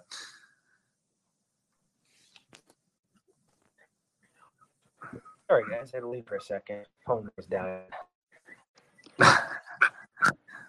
got yourself a charger now? Yep. Had to go run inside get the charger. So that's my thought. I mean, electronics are nice but I think a lot of people get too dependent on them, and I think a lot of people think if they spend 15 grand on electronics, they're going to be awesome, and that's not the case.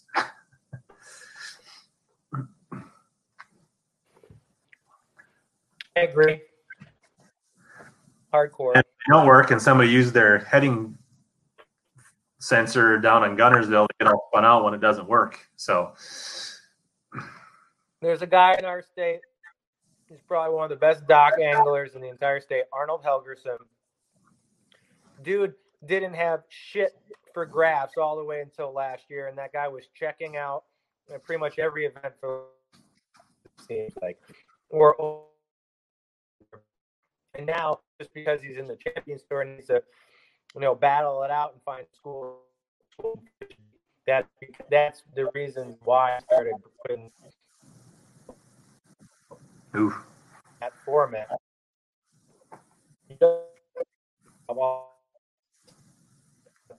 Dan, your connection is getting a little rough. you are locking up. Um, so Sean, fall lure lineup.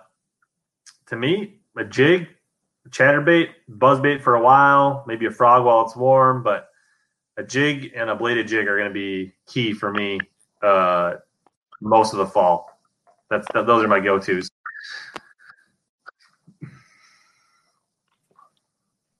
Oh boy. Dan, I'm going to take you out of the stream and then you can try to come back in. Usually that fixes the choppiness. So hopefully you can hear that.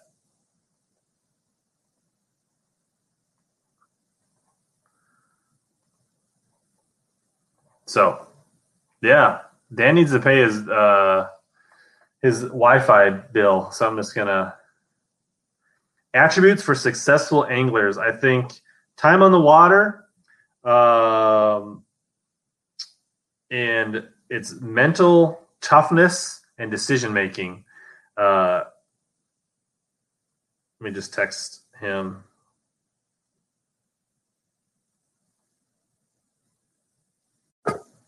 All right, he's back. Let's see. You better? Can you guys hear me again? Much better. So sometimes these things get a little wonky. You just gotta just gotta bring it back in. Uh, so, what do you think is the attribute of successful tournament anglers? Um, and I was going on saying that you know time on the water helps. Uh, staying in tune with the fish, you know, being on the water regularly helps, in my opinion. Uh, even if it's not the water you're going to fish, uh, being on the water quite a bit, so you're kind of got a feel like it's just like anything. Like you take, you're a professional baseball player and you take three months off and don't swing a bat, you're going to be rusty. Uh, so just being on the water, being consistent. Yep, being consistent is huge because especially when you get into these bigger derbies where you have two, three day derbies, if you can be a consistent angler and always get those low teens or mid teen bags, that's going to make you, you know, excel into the in those bigger tournaments and stuff like that. But uh, I think consistency is huge in this sport. Yeah, and mental toughness is huge. Like you can't when you lose a fish, you can't get spun out. When your boat, like the live well pumps or the bilge or the the, the depth finder is not doing what you want it to do or whatever, the, the your battery goes dead. Like you got to be prepared. You, you have a jump box, you have cables, you, you you fix it, you move on. Like can't let that stuff just like completely derail your day. Um, you just there's going to be adversity, and it's how you deal with the adversity is what makes you a good tournament angler. exactly. Um, because spinning out, well, it, it, I've seen it, this guy spin out in the first spot of the morning just because their fish weren't there, and then now they feel like they're not going to have the day that they they hoped and dreamed for. It's like, well, those fish could have moved 50 yards up this stretch. You never know. Just keep your head on tight and, and keep going and, and grinding and pressing it out. I mean, most of my best top top finishes were because I caught a good fish on the last cast of the day, or I made that adjustment in the last 30 minutes of the day and found all the fish that I needed that made my bag. So you yeah. never get, I mean, the whole Ike quote, you never give up. I mean, it's true in this sport. We'll say it over and over again, but having the, that, a good attitude on the water till the very last moment of the day, that usually helps you gain more bites and just be, you know, have more success on the water. Yeah, good start's always nice, but it, you know, over time, it's more how you finish than you start in tournaments. Exactly. Um, so Sean asked, did any of you guys co-angle before jumping into boater? Uh, yeah, when I was younger, I fished a lot as a non-boater in club tournaments, oh. and I entered a, and I entered a few Silverado Pro-Ams and, and did a little bit of that while you know coming up. Like I would typically co at a level and boat, you know, boat at a level and then co at a level higher and kind of move up uh, when I was younger and Dan's frozen again. So, uh, we have never had this much issue. Dan needs to pay for his internet at his house. Yeah, having a confidence bait or two helps for sure. Um, absolutely sycamore. So, all right, we'll see if we can add Dan back. He's moving again. Um, tips for co-angling. I think we talked about this right before your Shelbyville or Rend tournament, Sean. But uh, yeah, I think just be ready for the opportunities. You're going, you know, no matter what your boater does, you're going to have some opportunities throughout the day, and it's your job to realize them and be ready for them. So if he's going down the bank and he's beating it with a jig all day, you got to be watching where he's not fishing. You got to watch for that, you know, deadhead over his right shoulder or whatever that he never saw. And as you go by it, it comes by you. You make that cast, uh, or maybe you notice some weak pump on the flat behind you that you can fish with a chatterbait, um, or you know you can drag a shaky head behind the boat. You just have to like pretend the water is just coming at you, and you make the very best decisions, lure presentations, and just do what you can that you feel is going to like give you the best chance to get a bite. Um, and like you just got to take what's coming to you and be ready for those opportunities and make the most of them. I guess that's the best way, and, and have a few confidence baits. Dan's rigging a uh, was uh, wacky. It was just a Senko, wacky, wacky Senko, but I was very cool. choppy, slow mo version of it. oh God, my internet at full bars right now. So I don't know. The guys in chat, is it just Dan or is it me as well? uh, because we are on the struggle bus with Dan, so hopefully my feed is not that bad as well. Yeah, good tips by Eric here. Limit your tackle, things you have confidence, things that are versatile, and uh, and uh, yeah, just take what take what the take what comes to you.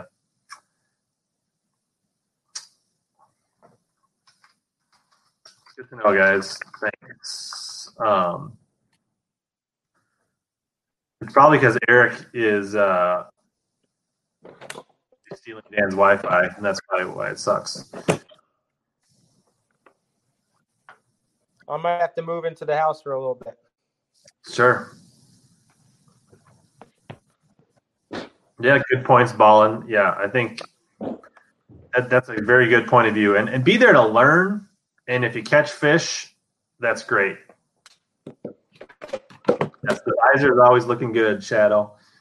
Um, good to see you, man. Eric, did you win your softball game, Gaff? Everybody was been asking all night whether you won or not.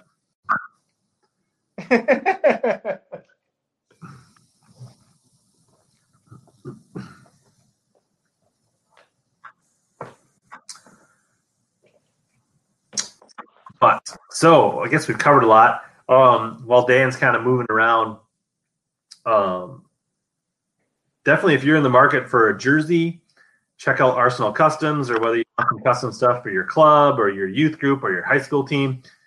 Uh, from what I've heard, he's got some good prices. Um, hey, awesome. Thank you, Sean Live, for the super chat. That's awesome, bud. Much appreciated. Uh,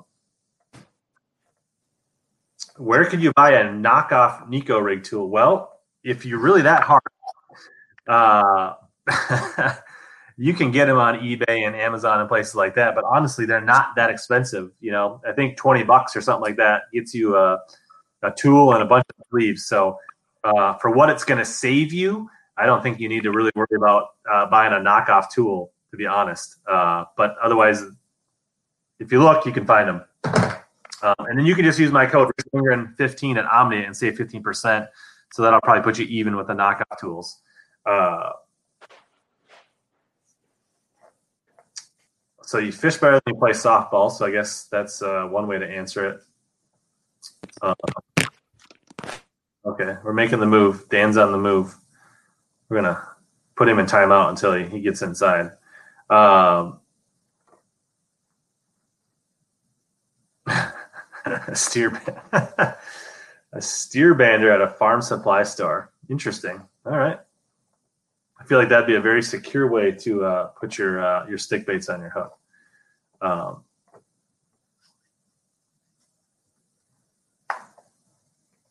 yeah, and you, and you, can you can buy aftermarket tubing as well, or you can buy the refill kits. There's a lot of options.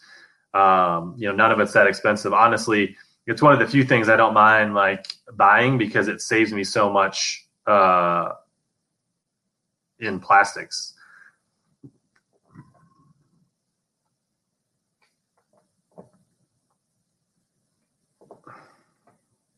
Steer banders for ice fishing rods. We don't talk about ice fishing on that stream. That is forbidden talk, punch fishing. Oh, we're getting a tour of Dan's house now. Oh, oh, this is how the rich and famous live in Maple Grove.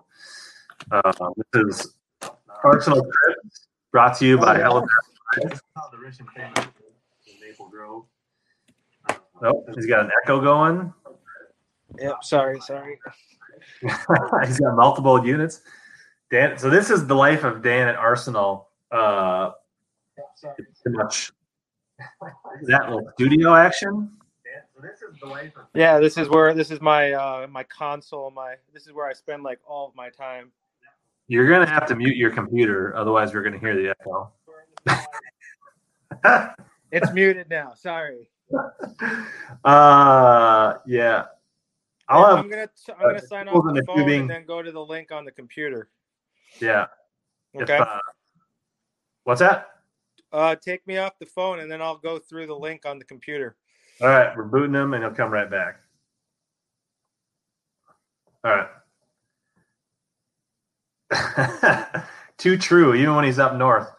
Uh, maybe you need some white claws to boost the Wi-Fi signal, Sean. Um, yeah, I'll get some links to the tubing and that kind of stuff when I when the video comes out tomorrow after lunch. I'll make sure that those descriptions are all in the links below to help you guys find that. So you can get the tool and the tubing and a kit at uh, at Omnia. I'll put links to that, and then otherwise uh, I'll help you find some other stuff as well. yeah, Eric. Next time we have Dan on, you definitely got to be there because this has been a hot mess. So um, you'd think so, Chad. You would think so.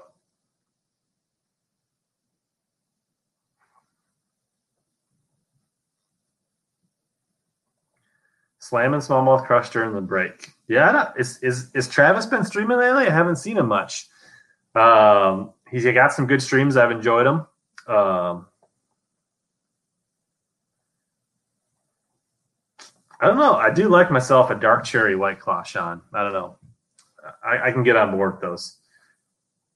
What if I told you I had Lulu pants on right now? Would you be impressed or uh, think think little of me like uh, with Travis? Oh, out of stock. Bummer. That's right. Then you, we'll we'll get your code to Arsenal if not, and uh, I'll get a code from Dan and put that in the description.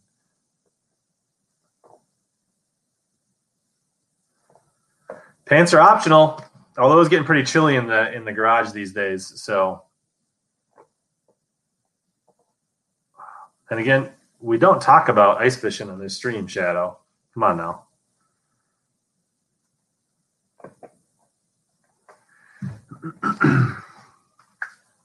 but yeah, so hopefully Dan gets back and we can finish our talk. But we covered a lot of good stuff. We talked about the Champions Tour. We talked about Arsenal Fishing, uh, Arsenal Customs. We talked about the TOC, um, what Dan's all got going on. We need to get some swim jig tips. We that was one of the things he was promising. He was going to give us some swim jig juice. So when he comes back, that'll be our our topic to start with.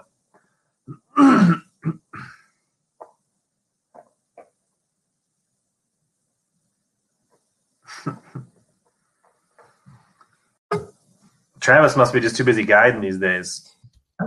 Dan's back. Hi, you're here. Uh oh, you got a guest, huh? I am back. Can people hear me? Yes. Okay, we're good now. So one of the things we didn't talk about yet is swim jig juice. Yep, and I brought it all inside because I knew that we didn't get to that at all. Alrighty. So let's make this full screen. How about that? You want me to? I can put you on full screen if you want. Well, it doesn't matter. Whatever. So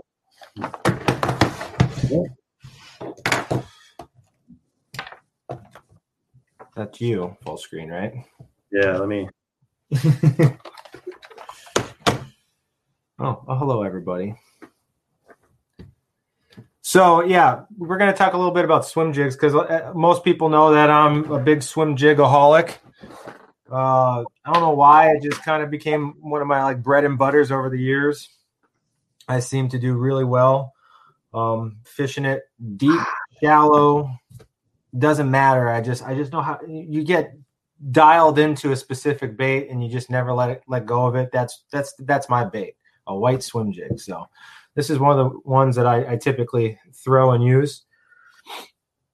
And as you can see, I use my Arsenal tactical minnow on the back there. And I honestly I I have so much success on this jig right here that I I don't ever try to actually put a different trailer on the back of it. Every once in a blue moon, the only other trailer I'll put on the back of this swim jig will be a twin tail grub or a one tail grub.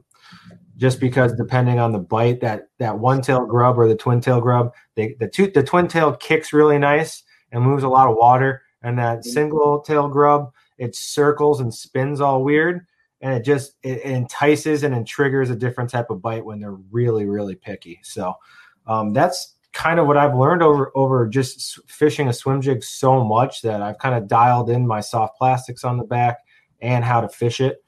Um, but typically, I'm throwing a white because most bait, yeah, as much as there's a lot of natural colors with the bait that we throw, fish I still see in different color patterns, and I, I really believe that that that different contrast or hue that they see is usually on that white spectrum the most and uh, you see a lot of silver fish or a lot, and a lot of scales on fish are kind of iridescent or, or shiny or silver. So I think that white has pretty much the highest percentage of, of getting a bite. Um, and up here in Minnesota, a lot of guys kind of look look down upon that because you get a lot of um, northern pike. You're going to catch a lot of northern pike on a white or a bright colored swim jig, whether it's orange or neon green or you know that the flashy whites you're going to catch a lot of pike and that's why a lot of guys don't throw it because they don't want to deal with catching pike all day. But uh, with me sometimes you can clean out a pike in a, in a, in a one full area and then pick out pick off the bass. As much as there's pike in the area bass also typically are around pike as well. I, I know i know they uh, they hunt bass but uh, i find a lot that as much as you find bass with walleyes or smallmouth with walleyes a lot, you still can find largemouth with pike too. So white's pretty much the main color that I'm going to throw. As you can see with this one, it's actually a swim jig with living rubber. So it's a totally different. It's not a silicone skirt. It's living rubber. It's hand tied, and it's got some uh, tinsel fiber on the backside just to kind of give it that little flash and that glimmer in the water column that makes it look a little bit more realistic. And then with the tactical minnow on the back, you got that small paddle tail and that more finesse action. So this is just a very finesse swim jig. This is actually a 3 eighths. I mean, I'll fish this thing deep in 15 to 18 feet of water too and throw it down and count it down and let it hit the bottom and pop it off the bottom, just like a football jig or a regular jig. I, I, I fish this very versatile. And then I'll, I mean, primarily this is going to be fished in pads, sparse pads, heavy pads, reeds, um, and also uh, dock fishing. This skips like a dream. This, the, if, if you're going to use a trailer, the tactical minnow trailer, I highly recommend going to the four and a half inch size than the three and a half inch size. A lot of guys like to use a three and a half or a 3.8 for their trailers. But if you just go to this four and a half inch size with at least our tactical minnow, the main body is thicker than the three and a half inch. And so it just has more surface area. So when you're skipping it, it just skips like a dream under docks or under brush or under trees or willows or whatever you're trying to skip. So I, I highly recommend uh, grabbing some of those tactical minnows as a trailer on your swim jigs. If I'm not throwing white and the conditions call so different colors, before you go different colors, different colors. What, yes. what weight swim jigs are usually throwing, and what is is that an arsenal swim jig, or do you have a swim jig you prefer? Um, so I go with brands of swim jigs. I normally th- um, throw in a prototype swim jig from Arsenal Fishing. We've been working on a swim jig for two years, but um, our factory is just they're making them, but the quality is not where I want it to be just yet. So I think this year we're going to nail it out of the park. So I'm hopefully going to have these swim jigs available. Excuse me. We'll have a finesse swim jig available and a heavy cover swim jig available. And um, so I've been pr- pretty much throwing a prototype swim jig for the last uh, two years, and that's what that was that white swim jig that I'm throwing. Um, not throwing mine if I'm not throwing mine, I'm throwing a brand called Lethal Weapon, or I'm throwing Outcast, and the occasional. Um, what's the other brand?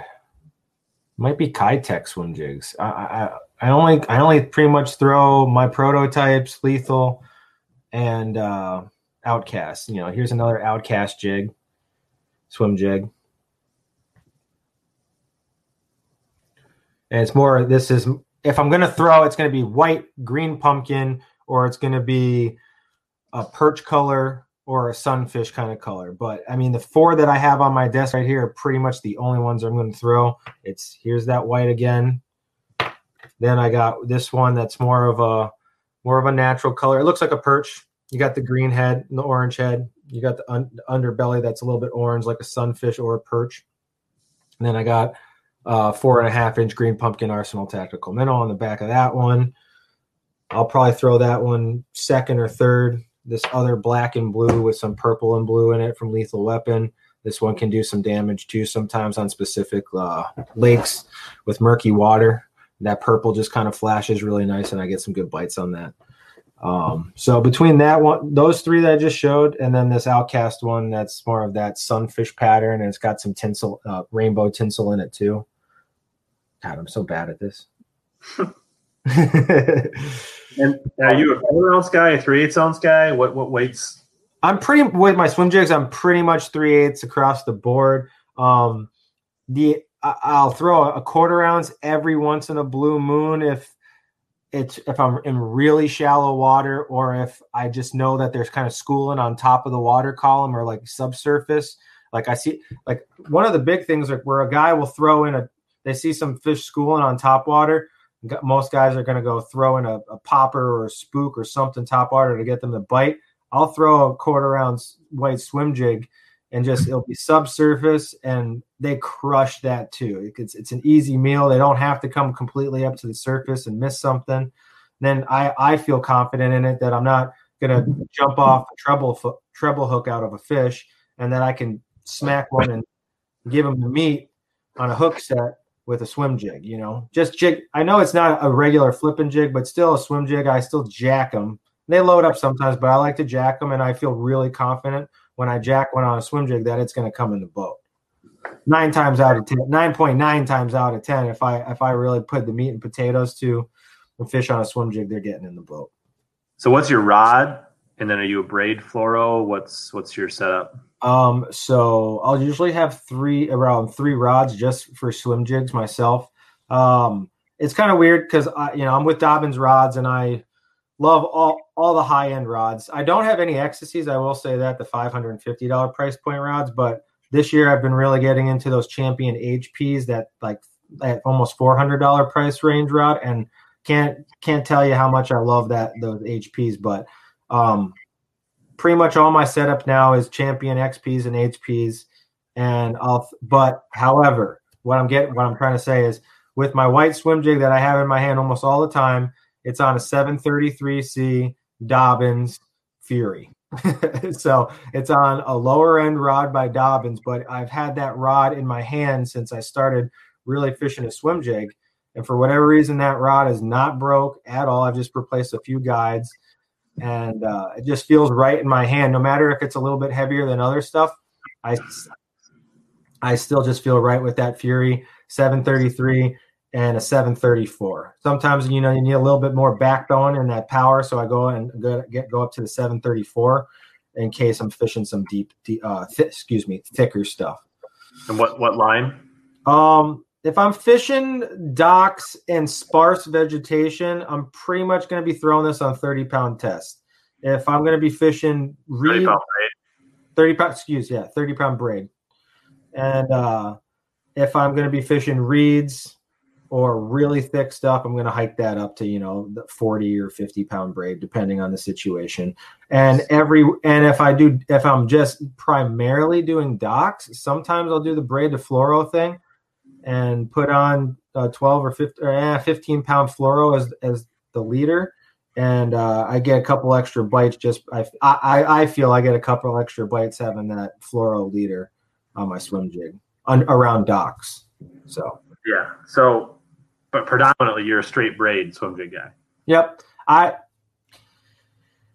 there's only I only find that there's only some lakes that the fish are line shy, and then if, if most lakes like I'm still I can still fish braid in clear lakes. You know, even Pokegama was pretty damn clear when we were up there, and I've had braid on almost every single rod.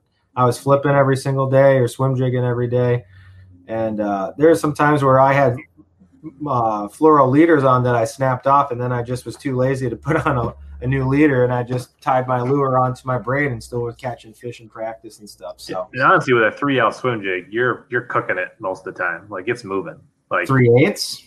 Yeah, but let me say three. Yeah, like with a three ounce swim jig, that's that's a reasonably heavy swim jig. If you're fishing shallow, shallow, it's moving quick. Like it's not. If you're fishing deeper, you're slow rolling and stuff. But like yeah, action bite, they're not sitting there like looking it up. Oh, when I fish my swim jig too, if I'm like, I'll throw it into the pads and everything.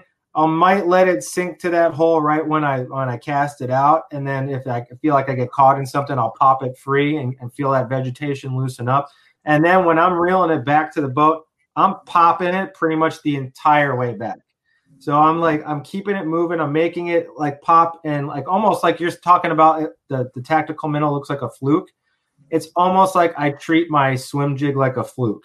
And I'm constantly just kind of giving it jerks and pops all the way back, depending on the situation. If if I know that they just want a, a steady, fast retrieve back, I'm going to give them a steady, fast retrieve back. But so you're um, more like an Alabama shake guy up north. Like you're you're doing the the Alabama swim jig, where which is which is a little bit rare. A lot of guys up here, including myself, are a little more.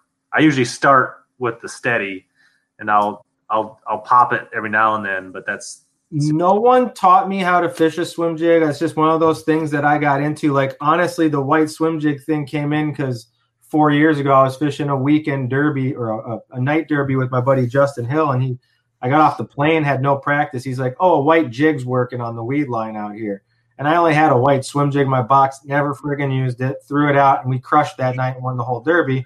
And so I just got into it and I don't even know what jig it was. It was nothing I even remember, but I ended up just coming across some white swim jigs over time and then learning how to fish it myself. And then over the last couple of years, I've been watching, you know, the elites and all these guys a lot more and kind of trying to dial in and figure out what these guys are doing at that higher level. And I'm, why am I blanking on his name? His first name's Bill. Shallow guy, swim jig guy. Why am I blanking on it? What? Lowen. Bill, Bill Lowen. Thank you. Big, bigger guy he's a huge swim jig guy. And when I started seeing him talk about swim jigs on like Wired to Fish or one of whatever show, he's doing the popping thing too. And so I was like, holy crap. So I don't know. You're talking about this as some Alabama Southern thing. I it's just something that I started doing. And if it's something that works down there, I don't know. That's what's working for me up here. So. Yeah. So are you are you uh, a high speed reel, seven to one, eight to one? um, I don't use my swim jig on any eight to eight, eight ratios, but they're pretty much on six and sevens. Okay. And then just a straight Palomar, you're not doing like any special Palomar knots. I use Palomar knot on pretty much every single thing I do, just because it's so fast and efficient, and they hardly snap off like ever. If I'm gonna do flipping baits with a flipping hook, I'll use a Snell knot, and then I do Albright uni to uni knots, double uni uni knots for my braid to fluoros. I don't take time to do these FG knots like everyone's doing.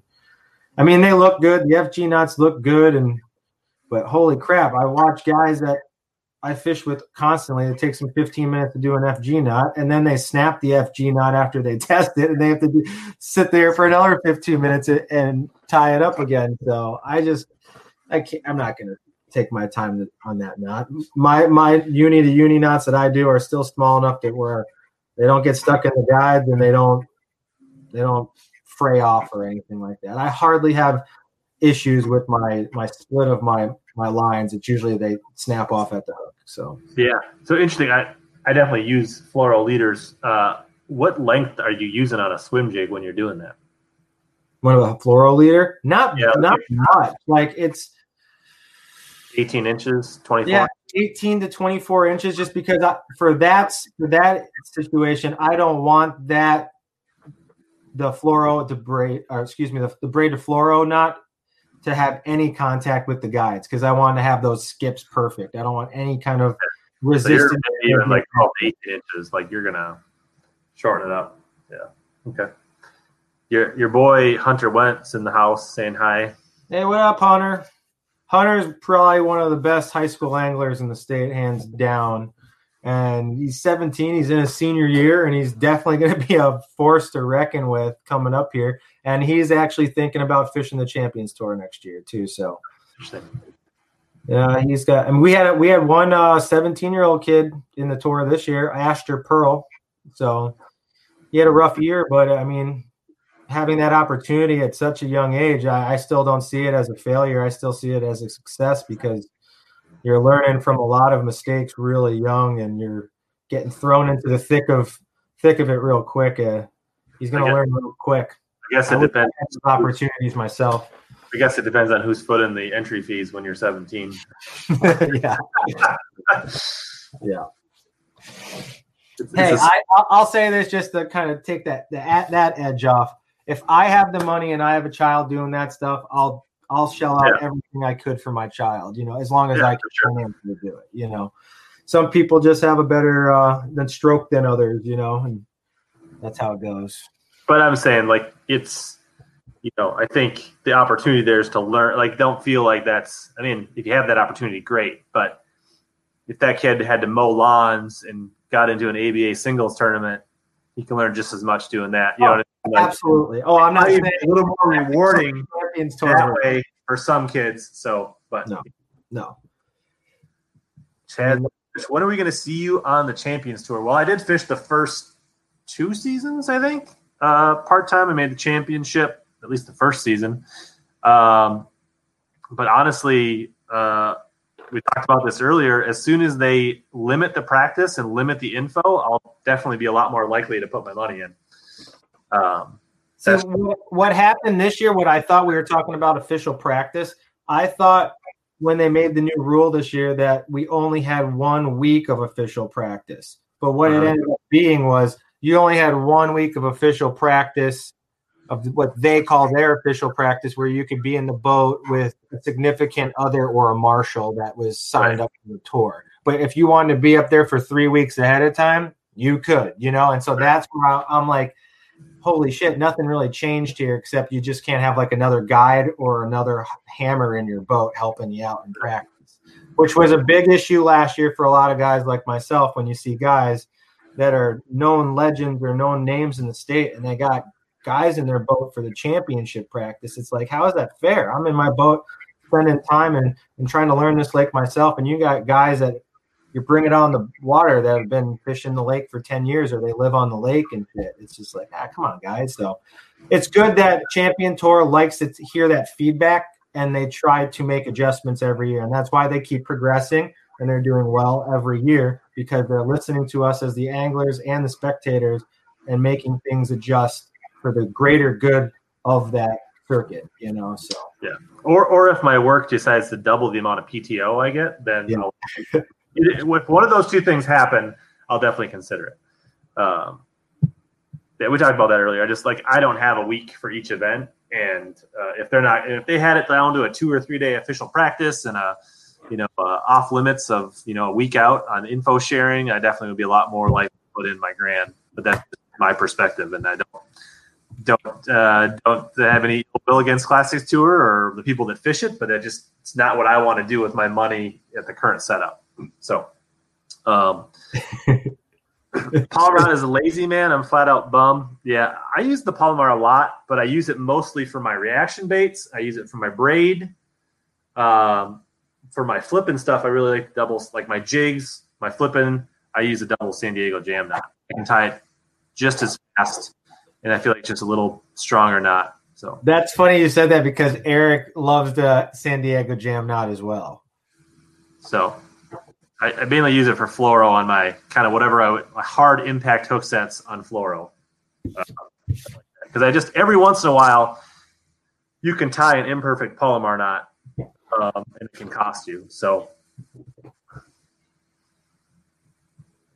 yeah, they definitely it definitely is the classic bass is doing a lot of things right. They do listen to their anglers. They are making changes from year to year. Um, so I, I do give them a lot of credit for that. No, the board isn't made of any participants. All the guys that are like directors and everything, they none of them fish. Like Scott Bonema, the owner and, and the operator, the main guy of the the event, he would die to fish it, but he doesn't. He wants to see this succeed and grow. And since it's still so fresh, you know, he's not gonna.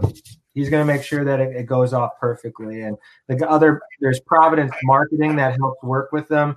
That's the Jack Gavin. That's um, Glenn, Glenn Walker, um, a couple other guys. All those guys are, are good good sticks too, and uh, they all work the events and and make it work for us. So you know, I got to applaud those guys because they they make it happen for us, and they want to fish just as bad. So. Um, yeah. I think it would be a conflict of interest if there was board members that were participants. I, I, wouldn't I wouldn't agree with that honestly. Even Paul Newman, the tournament director, an amazing amazing angler as well in our state. Um, he doesn't fish it, you know, since he's uh, directing and it's got to be on the phone to listen to all of us complain and whine and, and bitch all the time. So, so Shadow says, "What about the improved clinch knot?" The only time I really use that is for top waters, because uh, I often tie a short mono or fluoro leader to my braid that's only like 12 inches long. So I'll tie the clinch knot on a popper or a, a walking bait because it doesn't use up as much of my leader, and I, I don't have to make that big loop to go on a walking bait. So I preserve my uh, leader, and on a popper, that straight like clinch knot sometimes give you a little truer action on your popper. Um, so uh, you messed up and broke off. Is it the single or the double? Because I thought the double San Diego jam knot. So that might be something you got to look into, Eric.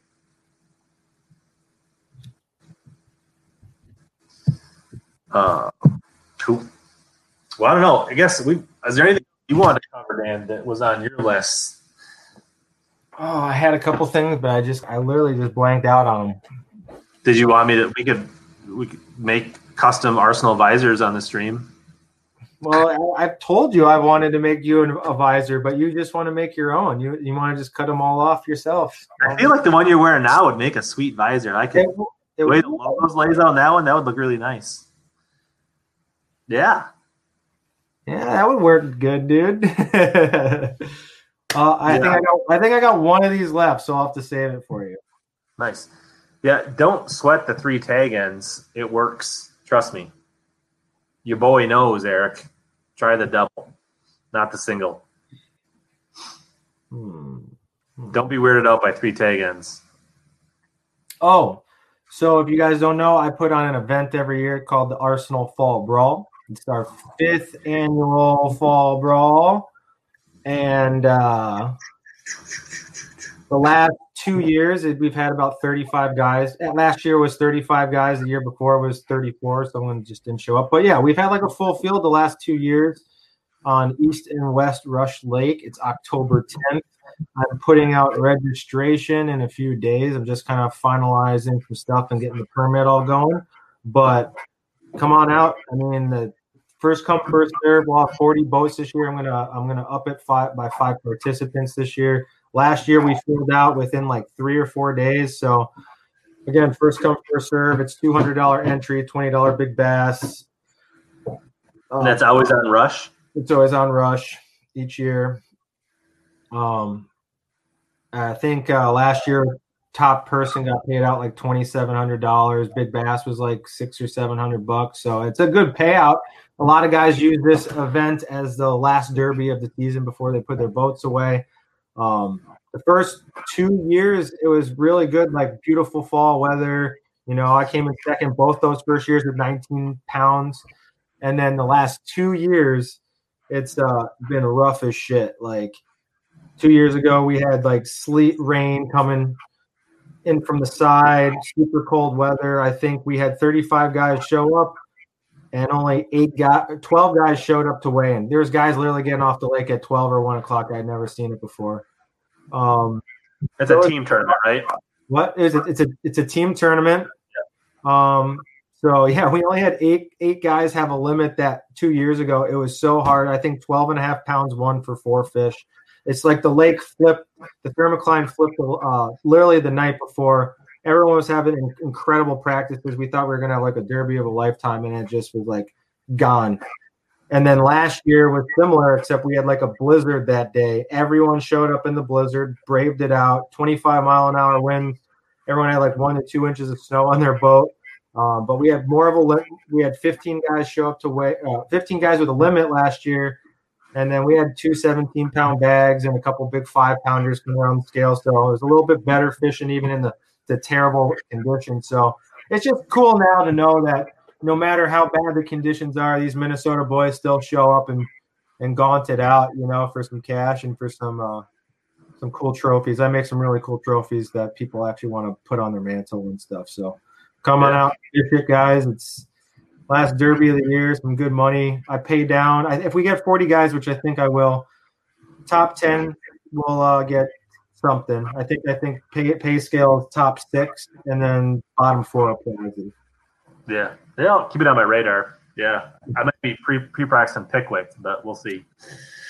Oh yeah, when is that? In November. November, but there'll be like a cutoff three to four weeks ahead of time. So, um, any tips for fishing smallies or square bills Lake Michigan? I don't think you need to hit the bottom with a crankbait on Lake Michigan. I know they don't, unlike St. Clair and things like that. Uh, can't say they've been out on Great Lakes, but to me, big bone colored topwaters, uh, keep them moving. That'd be my tips. Like fish them fast. Yeah, I don't have any tips for Lake Michigan. I'm, I'm sorry.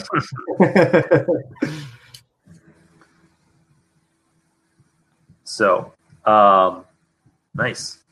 Yeah. Other than that, I mean, sh- I don't know.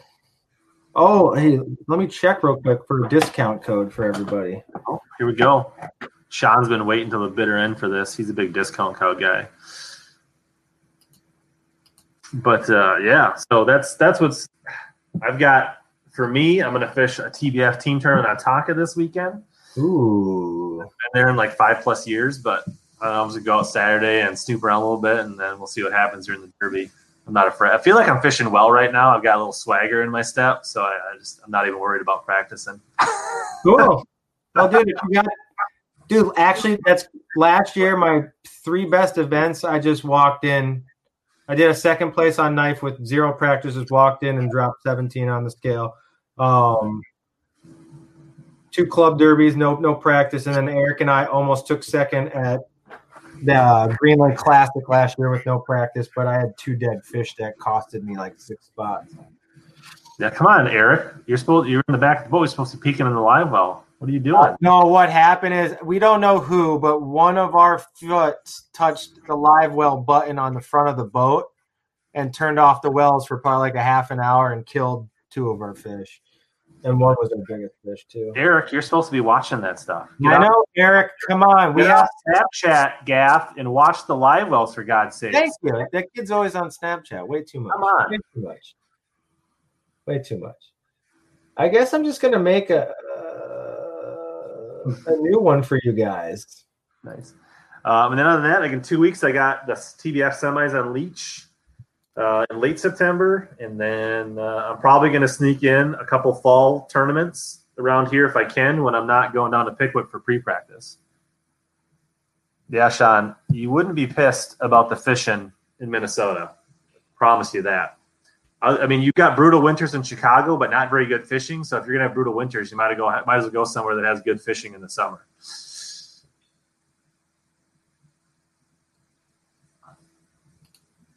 Yeah, the people that's their fault are the people that say it's not my fault. Just saying. If you're getting defensive, it probably was your fault. Yeah. And you should have been catching them faster, so you were culling more and then you would have saw that those fish were not getting water. So it's not the way you look at it, it's your fault. so yeah, what I'll do tonight for you, anyone that's on tonight actually listening, Rich Pod 20, 20% off everything in the store. I think it just excludes anything that's already on sale. So, I mean, if I know some guys were talking about the tool and buying a knockoff tool, come on, use the dang code. Go buy the tool right now. It's it's twenty dollars. Helps out a local business, and it's a non-corrosion tool. Doesn't have a spring that's going to break or fall out. It's got a little suspension system, rubber grips. It's worth the money, guys. You can find that all day for five, six, eight bucks online just as a single tool. But yeah, dude, plus out. the tool comes with the bands you need. It's a kit, like you get the whole thing. So it's, it says the tool's out of stock, but you said it should like tomorrow it will be in stock. I can probably make it stock any moment now, since you just reminded me. Thank you. We make things happen on Hellabass Live. It's hella cool. But I would say, while you're, if you're not going to get the tool, I would definitely check out a couple tactical minnows for your chatterbaits and swim jigs and give them a whirl. And we didn't talk about it, but the assault bug that we make is a really good trailer too. Like we, it's got the high thin ribs at the top and then the thicker ribs at the bottom. So with that, you can cut it off right at the thick ribs. I don't know if I have any with me right in here. Oh, I do. Nope, I don't. Those are some tank tubes that nobody has. Ooh, been sold out for like two years. Uh, but no, you can cut off the body on the assault bug and you kind of use it as like a chunk trailer or on a smaller hook jig. It works perfectly. And the plastic, yeah, exactly. You can cut it off right at that middle section where the ribs are and um, use it on smaller jigs or smaller football jigs. And the tentacles and those craws flap very well and swim very well. I sometimes use this on the back of a chatterbait too. Um, if I'm not doing the tactical minnow, I'm using assault bug on the back, and that thing swims really nice too.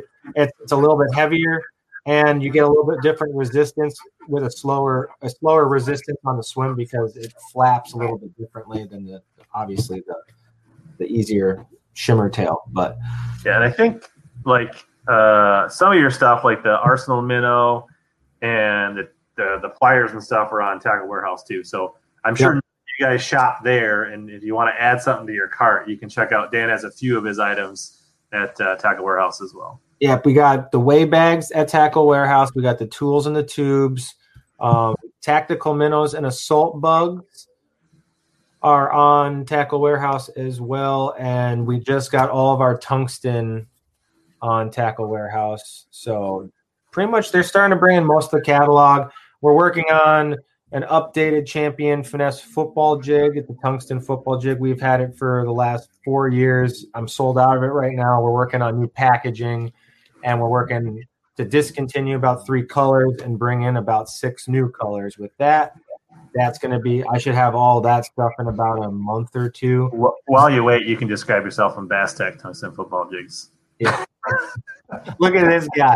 And then when he sold out of his tungsten Ned heads, come back over to Arsenal fishing because we'll have um, so those are new. I mean, he's got them, but we're gonna have them soon here too. Um, so, is there anything unique about the bladed jig you guys have? Sean wants to know. Uh, so the rumble jig that we have is the, the thing is with all bladed jigs, you have to be really careful because of the copyright infringements and the trademark infringements on all the Z-Man chatterbait stuff because their their copyright or their excuse me their patents on that jig is having the line tie right or the blade is connected right at the uh, the hoop of the head of the whereas yes there you go bingo. Where everyone else needs a swivel in between those two pieces and so with the swivel in between the two pieces, it makes most other bladed jigs kind of rock to the side, or they don't track as as perfect like this. They'll kind of track to the side or or scatter to the side like a Scatter Rap kind of does. Our rumble jig does does the same thing. So what we find unique with our rumble jig is you want to fish it very slow. That's why we make it also in a three fourths ounce size because if you're going to fish one of those deeper, heavier ones, you want to just barely tick the bottom and let that kind of just slow crank off the bottom or right right above the bottom of the water column. Um, but yeah, there's nothing hard, hard, really big, unique. We actually have the head of it's more of a swim bait head, so it comes through cover a little bit differently, and um, the hook is a mustad hook. It's a very sharp hook, but the only thing I, I recommend if you do pick up the rumble jig is fish it slow. If you're going to get the best you're going to get the best action out of that jig when you fish it slow and you're going to get your biggest bites because of that. I've had guys down in texas say that they swear by it because they slow roll three fourths ounce and they've caught 10 pounders doing it. So again to each its own. You, you catch you catch a good fish you're, you're always going to buy that jig for the rest of your life you know so. So will the will the, the tank tubes ever be in stock again? We're remaking them with a new uh, supplier right now and um, basically in the beginning everyone didn't like them. Oh bass tech little plug right there guys. I don't think i've heard uh, but i need a bass utopia hoodie since now i'm a content creator and partner for them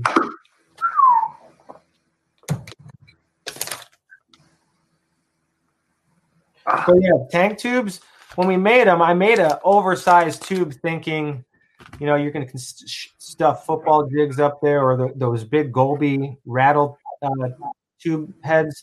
But when we got the first two batches, the inner diameter was way too big. So a lot of normal tube jigs were just falling out of it. And people could only kind of really Texas rig these or if they threw a football jig in it. So it didn't like really apply to a lot of people or people thought they were a waste.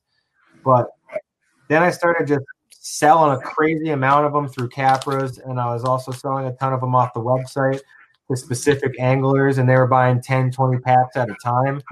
And I realized people were doing that because they started throwing football jig heads in the, the damn thing. And it was just a different, huge, thick profile tube that came over rocky cover really well and didn't get hung up a lot. And so they sold out really quick. So I'm working on getting them back, guys. This was green pumpkin. There's some Okeechobee craws too. We had only like four or five colors. There's two or three colors that really outshined others, but hopefully with this new vendor down, uh, we have a vendor in the United States that's going to be making our jigs and our soft plastics now. So hopefully with that happening, we'll be able to fine tune colors and mold sizes and make everything perfect without having to run overseas and waste money on quality control managers and stuff like that. So 2021 looking up both with Arsenal Customs, Arsenal Fishing, good projections for the year. Just a lot of revamping. We're, we're, we're getting a lot of stuff. We're, we're, focusing on only our high high margin uh, items right now and our high volume items removing a lot of removing a lot of stuff from the catalog that's just kind of been sitting there. Um, bringing in some more apparel items because apparel sells really well with the company and headwear sells really well with the company. And uh, yeah, bringing in some just different jigs, tungsten jigs, um, adding different sizes to our, our weight selection, different styles of drop shot weights we're coming out with too. So doing whatever we can to give the people what they want at the moment. And just going to keep rolling with the punches right now. Nice. yeah. So I think we're, we're a touch over two hours in. So okay, we can get going. last last call for questions for Dan or I. Uh, we'll, we'll kind of wrap some loose ends up here. Um, I'll definitely in the description have links to Arsenal and Dan's social and and all that kind of stuff. So if you guys didn't catch any of that, but if, if you Google it and you know how to use the Google machine, you should be able to find everything. But I'll make sure there's links down in the description. Uh, and uh, as always, you know, like I'm still putting out my videos, so I'm, you know, I've been pretty consistent about getting like almost two videos out a week lately, uh, plus the stream. So plenty of content for you guys to dig into. So if you guys are new here and you're not a, a ride or die already, please uh, hit that subscribe button. Would love to. We've uh, had some good growth lately, and it's been uh, my, my, tournaments have been good, the videos have been good, the channel's been going. And uh, you know, I'll put a link to Dan's and Arsenal. He's got some high quality content, but there's only about eight of them out there. So yeah, that's the problem. You, you can binge watch it in one night and be done, and then uh, so.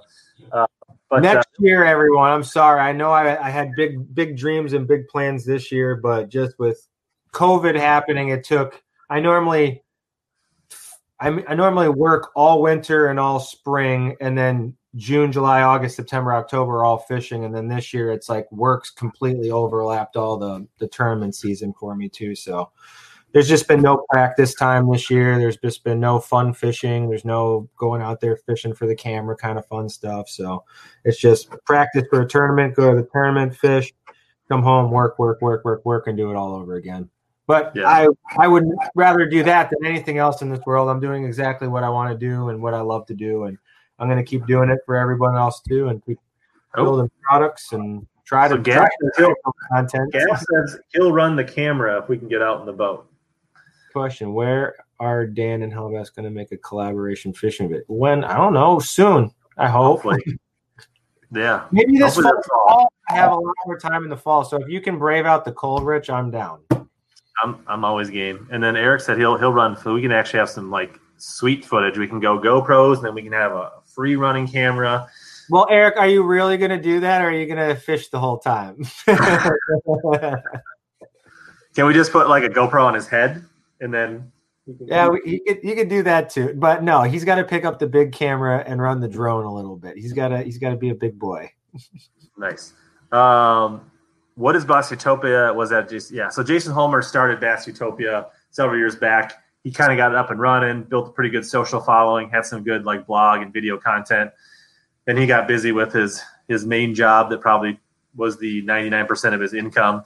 Uh, and now Omnia has kind of picked up that in conjunction. So that's kind of the social side of Omnia as Bass Utopia right now. How I saw it before I knew a lot about it was it always seemed back in, when it was running that it was like a miniature wired to fish. Like mm-hmm. it, it, had the articles, it had the videos, it, it, had guys in our local region. So yeah, when I saw little, it drop away, a little, more, a little more fun, yeah, edgy than wired to fish, but yeah, not not way different. So, but yeah, so it's like yeah, it's like I know wired to fish. I didn't even know for a while. I didn't know wired to fish was up in Grand Rapids.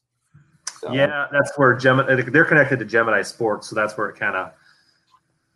So who's Sycamore Outdoors? He's just a, a guy that's on uh, social and uh, hangs out on YouTube. He's uh, he's one of my ride or dies.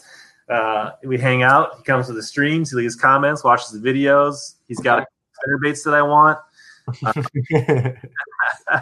but I believe he's in Indiana. Well, I'm asking because he's like, leave the camera to Eric. so I didn't know if he knew Eric or something. No, no. But uh, yeah, so I appreciate everybody that tuned in. We had like really good numbers tonight. We were over 50 for a while.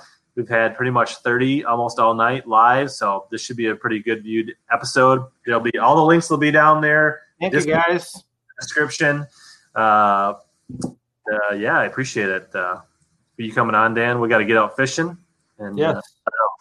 I mean, maybe we can do one uh, only Arsenal. You know, I had two two episodes last year. I was supposed to have four. I just never got around to editing them. Man, it sucks. I have all I have hard drives of footage, and I just wish I had the time to edit. Can I put a Can I put a bug, an Arsenal bug, on the back of a Bass Tech jig? Does that count?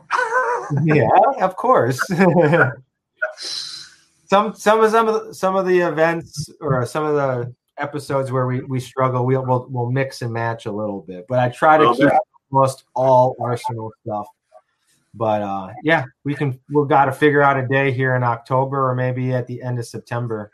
Yeah, end of September, like things open up before. Yeah, let's do that. I, I might be able to take a day off. Like I, I, think I might have a couple extra PTO days, so maybe I can just take a midday week off because um, I think my weekends are pretty jammed with tournaments. But okay. Uh, yeah, Lid Nation Shadow. I know you're obsessed if you want to send me a hat, I'll, I'll, I'll customize it for you and send it back to you. or Arsenal hat, leave a custom note in for Dan, and then he'll send it to me, and then I'll send it to you after I customize it. Bingo. All right. Thanks everybody for tuning in. Uh, as always, here to help you catch more bass and suck less. Peace.